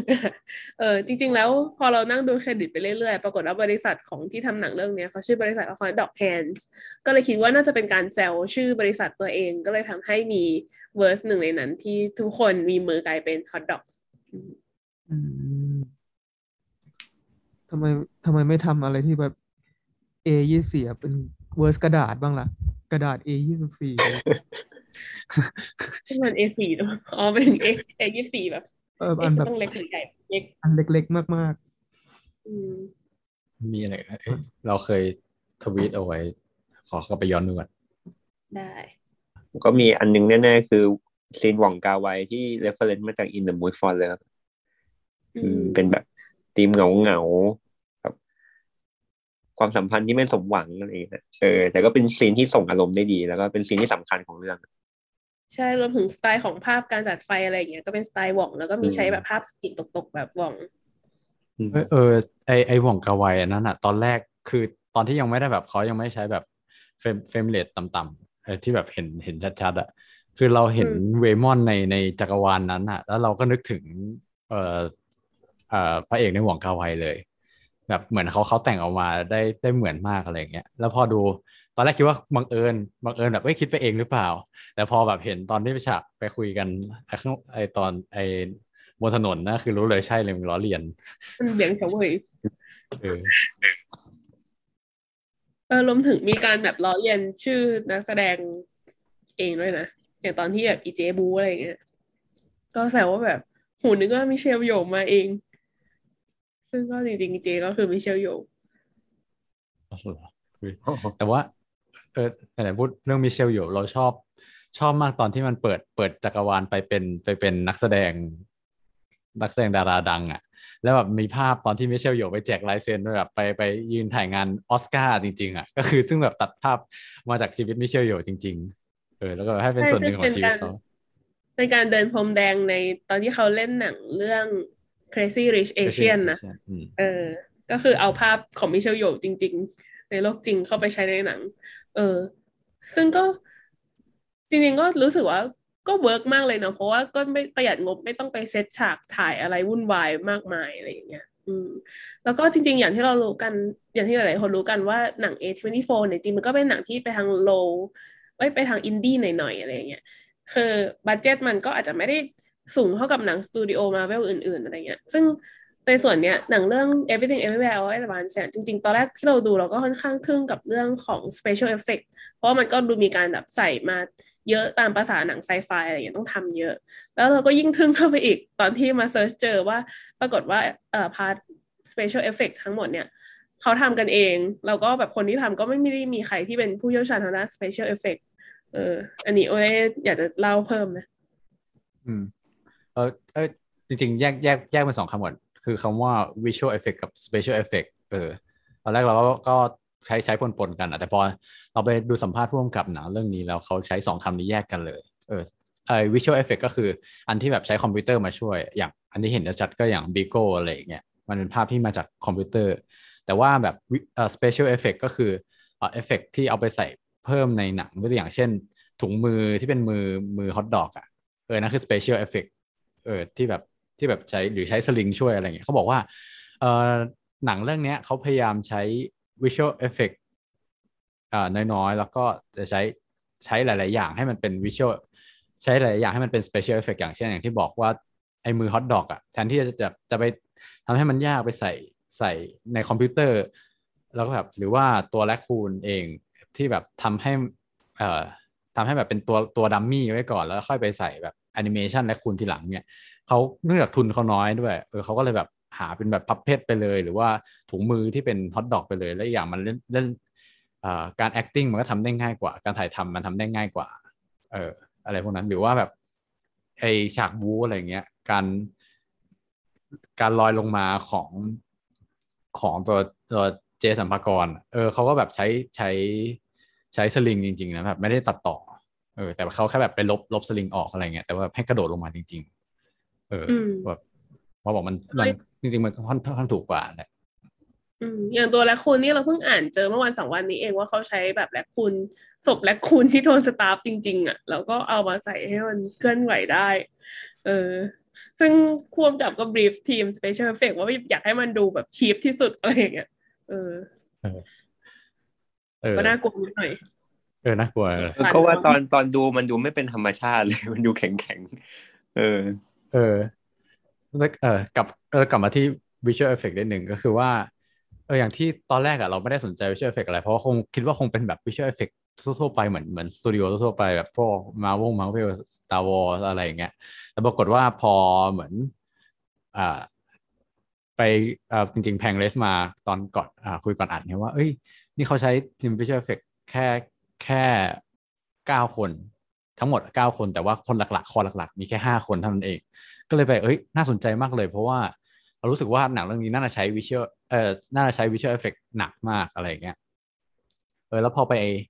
ไปไปฟังดูไปอ่านดูอะไรเงี้ยข้อแรกที่ว่าเขาใช้เขาเลือกใช้คนแค่ห้าคน เพราะว่าย้อนกลับไปที่หนังเรื่องก่อนที่ร่วมกับเดนิเอลทั้งสองได้ทำอ่า Swiss Army Man เขาก็ใช้อ่า visual effect แบบเป็นสตูดิโอใหญ่นั่นแหละ ซึ่งความยากของมันก็คือว่าเออเวลาถ้าไปถ้าเราไปจ้าง Visual Effects ที่เป็นแบบสตูดิโอใหญ่ มันต้องแบบเป็นหนึ่งต้องบีฟงานผ่านผ่านผ่านโคอ r d เ n เตอร์ผ่าน supervisor ที่เป็นหัวหน้า แล้วแบบเขาต้องไปบีฟลูกน้องอีกทีว่าโอเคเขาอยากได้ภาพแบบนี้นะต้องหนึ่งต้องไป brief concept ให้เห็นภาพตรงกัน แล้วก็ทำออกมาพอทำออกมาแล้วก็แบบส่งให้ตรวจกลับอะไรอย่างเงี้ยซึ่งมันเป็นกระบวนการที่ยากมากเขาเลยบอกว่า เขาคิดถึงในตอนที่เขาทำหนังแรก ๆ ที่ทุนต่ำมากๆอะแล้วแบบทุกคนมาเอ้ยทำทำคอมในห้องมานอนคลุกกันมากักอ่ามามามาเก็บตัวด้วยกัน แล้วก็แบบนั่งทำเหมือนทำทำ project เหมือนที่แพงบอกเลยทำ project จบอะไรเงี้ยนั่งทำด้วยกันเอ้ยจะไม่ชอบอย่างเงี้ยมัน feedback ได้เลยมันคุยได้เลยอะไรเงี้ยมันแบบถ้าทำสตูดิโอใหญ่มันต้องใช้กระบวนการยาวนานมาก แล้วก็เงินเยอะมากแล้วบางทีอาจจะไม่ถูกใจคือบีฟบีฟมันบีฟยากด้วย แต่ว่าถ้าเกิดทำกับกลุ่มเล็กๆ มันคุยกันง่ายกว่า มันแก้ได้ง่ายกว่าอะไรเงี้ยเขาก็เลยแบบ เขาก็เลยเลือกที่จะใช้วิธีนี้แบบเอาคนที่เคยทำทำด้วยกันแบบโปรเจกต์เล็กๆที่เคยทำในหนังเล็กๆมาก่อนเออแล้วก็มานั่งทำแล้วก็แบบรวมรวมถึงตัวผู้กำกับเองด้วยนะ ก็มานั่งมานั่งช่วยช่วยทำ visual effects ด้วยอะไรเงี้ยก็เลยเป็นอะไรที่ที่น่าสนใจแล้วเราไม่เคยเห็นแบบหนังที่ที่มีลูกบ้าขนาดนี้ แต่ว่าใช้ทีมเล็กขนาดนี้อะไรอืม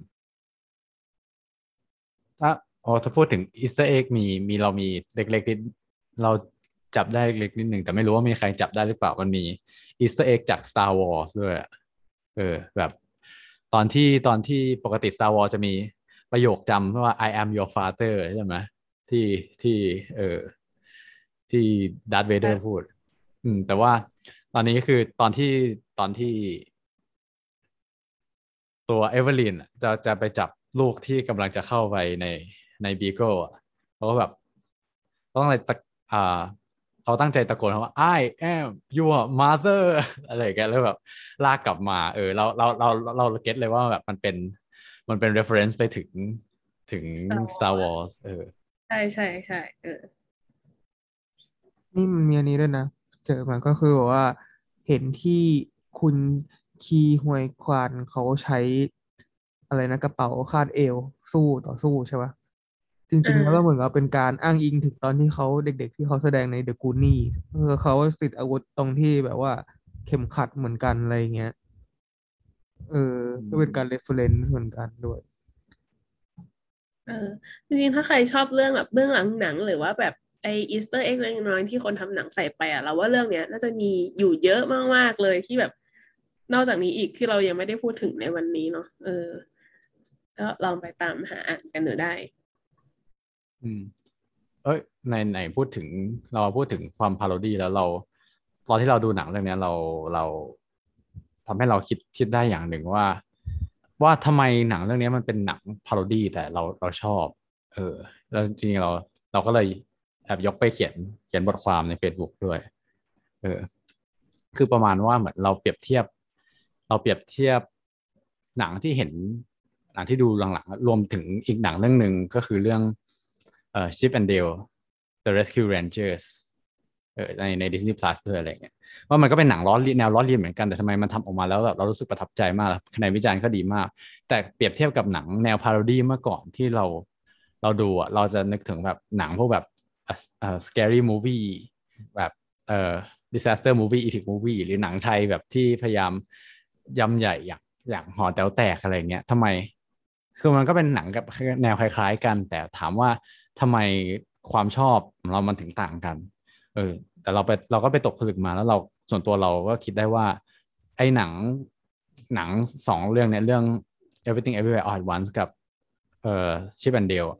คือตัวตัวคอของเรื่องมันมันค่อนข้างแข็งแรง แล้วแล้ว แล้วไอ้พวกพาโรดี้นี่มันเป็นตัวเสริมทำให้หนังมีรสชาติมากขึ้น เออ แต่กลับกันไปพวกแบบ scary movie หรือว่า หอแต๋วแตกอะไรอย่างเงี้ย มันเอามุกตลกเป็นคอของเรื่อง เออ แล้วก็เออแล้วก็แบบเรื่องมันเป็นยังไงก็ได้ แต่ว่าคือคนดูคาดหวังมาดูมุกตลกอะไรเงี้ยเออมันก็เลยพอพอไอหนังประเภทประเภทหลัง ที่คนดูถ้าไม่ get reference หรือว่าไม่เคยดูมาก่อน แล้วมัน เออแล้วแล้วเขาแบบไม่ขำด้วยอะ มันก็จะแบบเหมือนช่วงนั้นหายไปเลยหนังมันจะน่าเบื่อไปเลย อารมณ์จะตกไปเลย แต่ในขณะเดียวกันเรื่องนี้สมมุติว่าถ้าคุณคนดูไม่ get reference อะไรเลยเขาก็ยังสนุกได้อยู่กับกับกับตัวคอของเรื่องที่มันมันเล่นกับเอ่อที่มันมีแก่นที่ชัดเจนอะไรอย่างเงี้ยเออนี่โพเล่พูดแล้วนึกถึงตอนนั้นเลยตอนที่ไปดู แล้วออกโรงมา พอเดินออกโรงมาได้ยินคนเขาพูดว่าไอ้หนังเรื่องเนี้ย หนักเหมือนกันนะ อะไรเงี้ยเออทำให้เราเห็นเลยว่า คือจริงๆอะอย่างที่โอเล่ยกตัวอย่างมา เหมือนกับว่าเรารู้สึกว่าเออฟังก์ชันของหนังแบบอย่างหนังหอจะแตกหรืออะไรเงี้ย กับอันเนี้ยมันต่างกันอะคือหนังอันเนี้ยมันเป็นหนังที่แบบว่า เหมือนคนที่ถ้าดูเราได้คิดอะจะสนุก อะไรเงี้ยดูชอบดูแล้วชอบคิดอะคือมันดูแล้วชอบคิดชอบวิเคราะห์อะไรเงี้ยจะสนุกแต่สำหรับแต่หอแต๋วแตกอะมันคือหนังที่แบบว่า คนที่ไม่ต้องต้องการความเบาสมองอะ คือไม่เป็นหนังที่แบบว่า เออดูแบบ joy ๆ feel feel อะไรเงี้ย เออ จะเหมาะกับคนอะไร จะเหมาะกับคนอย่างคนที่ชอบดูอย่างนั้นแบบคนที่ดูแบบการ joy ๆการ feel feel สนุกก็คืออะไรเงี้ยเออปล่อยใจคือสนุกอะไรเงี้ยเออ เพราะฉะนั้นผมถึงอย่างที่เออเล่พูดเลยอะบอกว่าถึงแม้ว่าหนังเรื่องนี้มันจะมีอะไรที่แบบเอลิเมนต์ความบ้าบอคอแตกแบบมากมากมายเหลือเกินอะไรมึงอะไรของมึงอะไรเงี้ยเอามามาจิ้มตูดหรืออะไรเขาอะไรอะไรวะแต่แบบท้ายที่สุดแล้วว่าแก่น มันมีเนื้อเรื่องอะเยอะมากอะแล้วมันก็มันก็เป็นหนังที่ต้องคิดหนังที่คิดแล้วสนุกอะเรารู้สึกว่ามันเป็นหนังที่ เออมันเป็นหนังที่ต้องสนุกด้วยการคิดด้วยอะอืม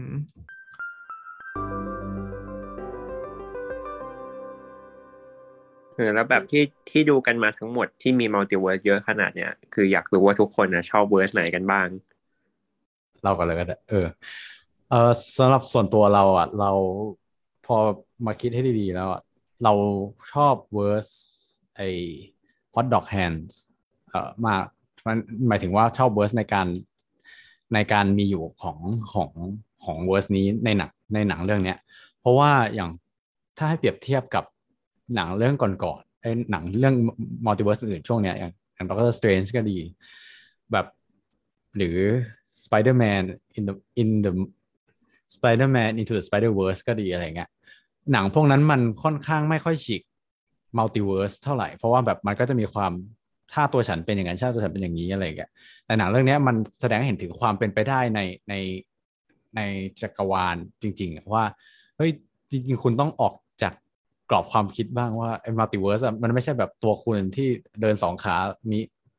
มีสองแขนอะไรเงี้ยที่แบบแล้วพูดภาษาเหมือนคุณ บางทีแบบ เอ่อ verse อื่นมันอาจจะเป็นแบบเออนิ้วฮอทดอกไปเลยก็ได้ หรือมันมันออกไปอย่างอื่นเลยก็ได้ ซึ่งเราคิดว่าถ้าเกิดว่าไม่มี verse พวกนั้นอะถ้ามีแบบเป็นแค่เอเวอร์ลีนที่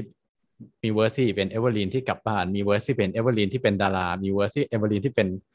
นั่นนู่นนั่นนี่ที่เป็นเอเวอร์ลีนที่เป็นตัวแบบมิเชลโยออเออมันก็แบบมันจะไม่สามารถพาให้คนไปตีความได้ได้ไกลขนาดนี้แบบ ด้วยความไอ้เรื่องที่บอกว่าตัวเราเล็กจ้อยอะไรอย่างเงี้ยเออมันมันเสริมเสริมหลาย ๆ อย่างเข้าด้วยกัน อย่างเช่น verse verse ก้อนหิน verse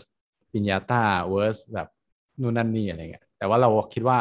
verse hot dog hand มันค่อนข้างชัดเจนที่สุดแล้วว่าแบบอยู่หลุดกรอบจากความคิด verse แบบเดิม ๆ ได้แล้ว เออแบบเพราะ verse มันไปได้หลากหลายกว่านั้นอืม ส่วนของเราจริงๆเราก็ชอบ Hot Dog Hands เหมือนกัน แต่ว่าโอเล่พูดไปแล้ว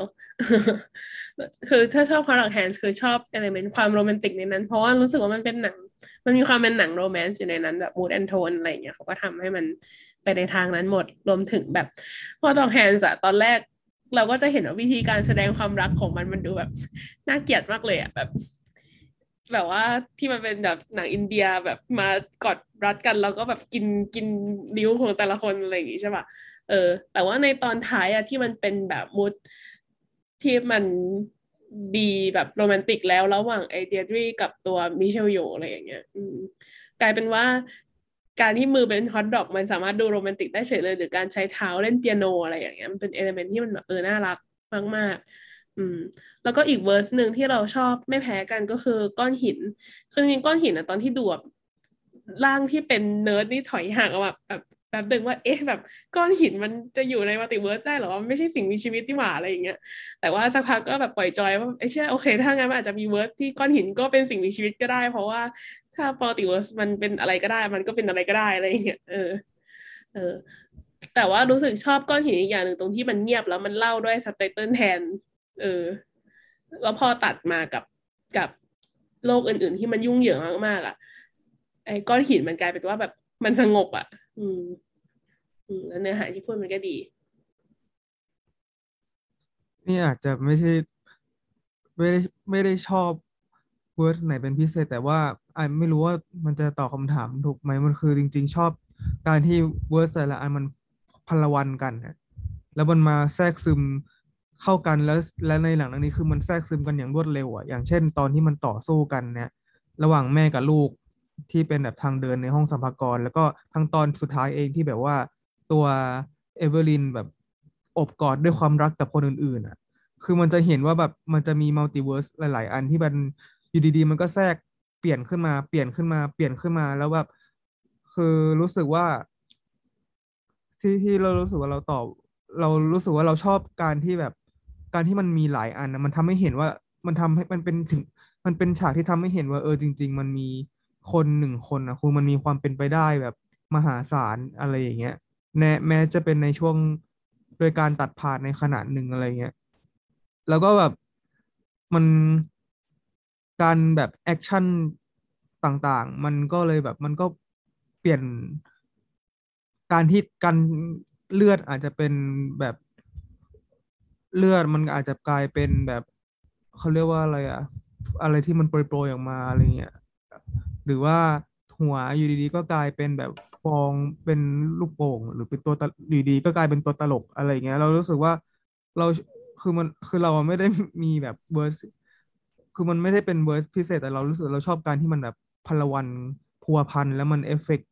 ซึ่งกันและกันและแต่ละอันมันตอบสนองกันอะเออมันมันอาจจะไม่ใช่ความพิเศษอะไรของอันใดอันหนึ่งอะไรอย่างเงี้ยแล้วเอิร์กอะเอิร์กชอบเวอร์สไหนที่สุดเหมือนจริง ๆ พอฟังของแตงโมแล้วเปลี่ยนคำตอบเลยอะคือตอนแรกอะเราจะตอบแบบมีมีอยู่สอง verse ที่ชอบก็คือ verse ของหว่องกาไวเพราะว่า verse มันมันค่อนข้างมันค่อนข้างสื่ออารมณ์เยอะ แบบ เราได้เห็นว่าแม้ว่าแบบ คือคำตอบของคำตอบของผู้ชายเขาชัดเจนมากว่าแบบไม่ว่าจะ verse ไหนแบบเขาก็ยังอยากจะเป็น verse ที่อยู่ด้วยกันโดยไม่ไม่ได้สนใจบริบทเลยว่าเขาจะต้องเหนื่อยต้องลำบากอะไรเงี้ยกับอีก verse หนึ่งที่ชอบก็คือความแปลกเหมือนกันคือ มันจะมีแบบมันจะเป็น verse ที่น้อยมาก แต่มันจะชอบตัดมาให้เห็นบ่อยๆจนรู้สึกจำได้อะคือเป็น verse ที่แบบมันเป็นตุ๊กตาที่ห้อยอยู่บนต้นไม้สองตัว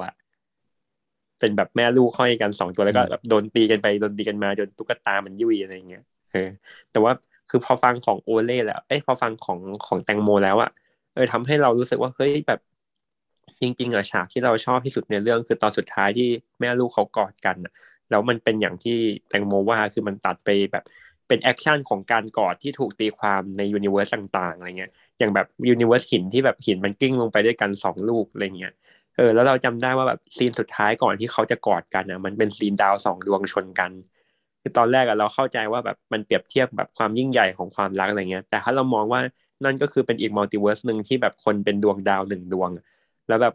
การกอดกันของแม่ลูกในจักรวาลหนึ่งอะมันอาจจะเป็นแบบการชนกันของดาวสองดวงเลยเงี้ยคือมันทำให้เรารู้สึก impact มากฉากนั้นแล้วพอฟังฟังแตงโมพูดแล้วเฮ้ยมันเป็นแบบอีก multiverse หนึ่งได้นี่หว่าเออก็เลยขอเลือก multiverse ที่คนเป็นดาวสองดวงแล้วกัน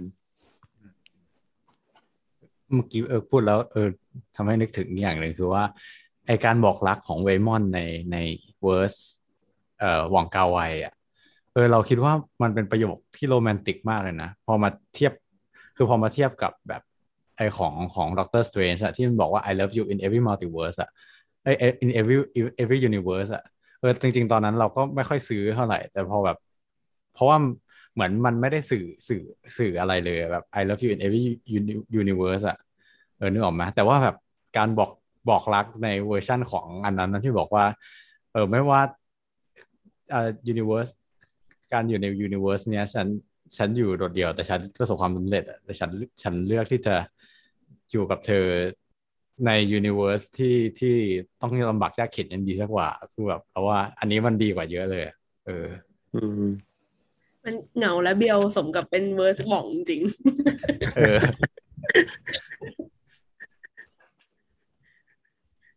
โอเค ถ้างั้นก็ปิดรายการไหมมาอ่ามาถึงตอนนี้นะครับ ก็สำหรับเออฝากฝากนิดหนึ่งแล้วกันสำหรับคุณผู้ฟังที่แบบไม่ได้ฟังเราเป็นประจำเออแล้วแบบเพิ่งมาฟังเพราะว่าหัวข้อนี้น่าสนใจ ก็อยากจะฝากให้ทุกคนนะครับ ช่วย กัน subscribe ใน YouTube หน่อยครับ ช่อง YouTube ที่ชื่อว่า หิวหนัง podcast นะครับ หิวหนังเป็นภาษาไทย podcast เป็นภาษาอังกฤษเผื่อใครฟังทางแบบ Spotify หรือหรือ Apple Podcast หรือช่องทางอื่นเนอะแต่ถ้าใครทางฟังทางเผลอเปิดมาฟังทาง YouTube แล้วก็ยังไม่ได้ subscribe ช่องเราก็ฝาก subscribe นะครับ ตอนนี้เรามีเป้าว่าอยากทำให้ยอด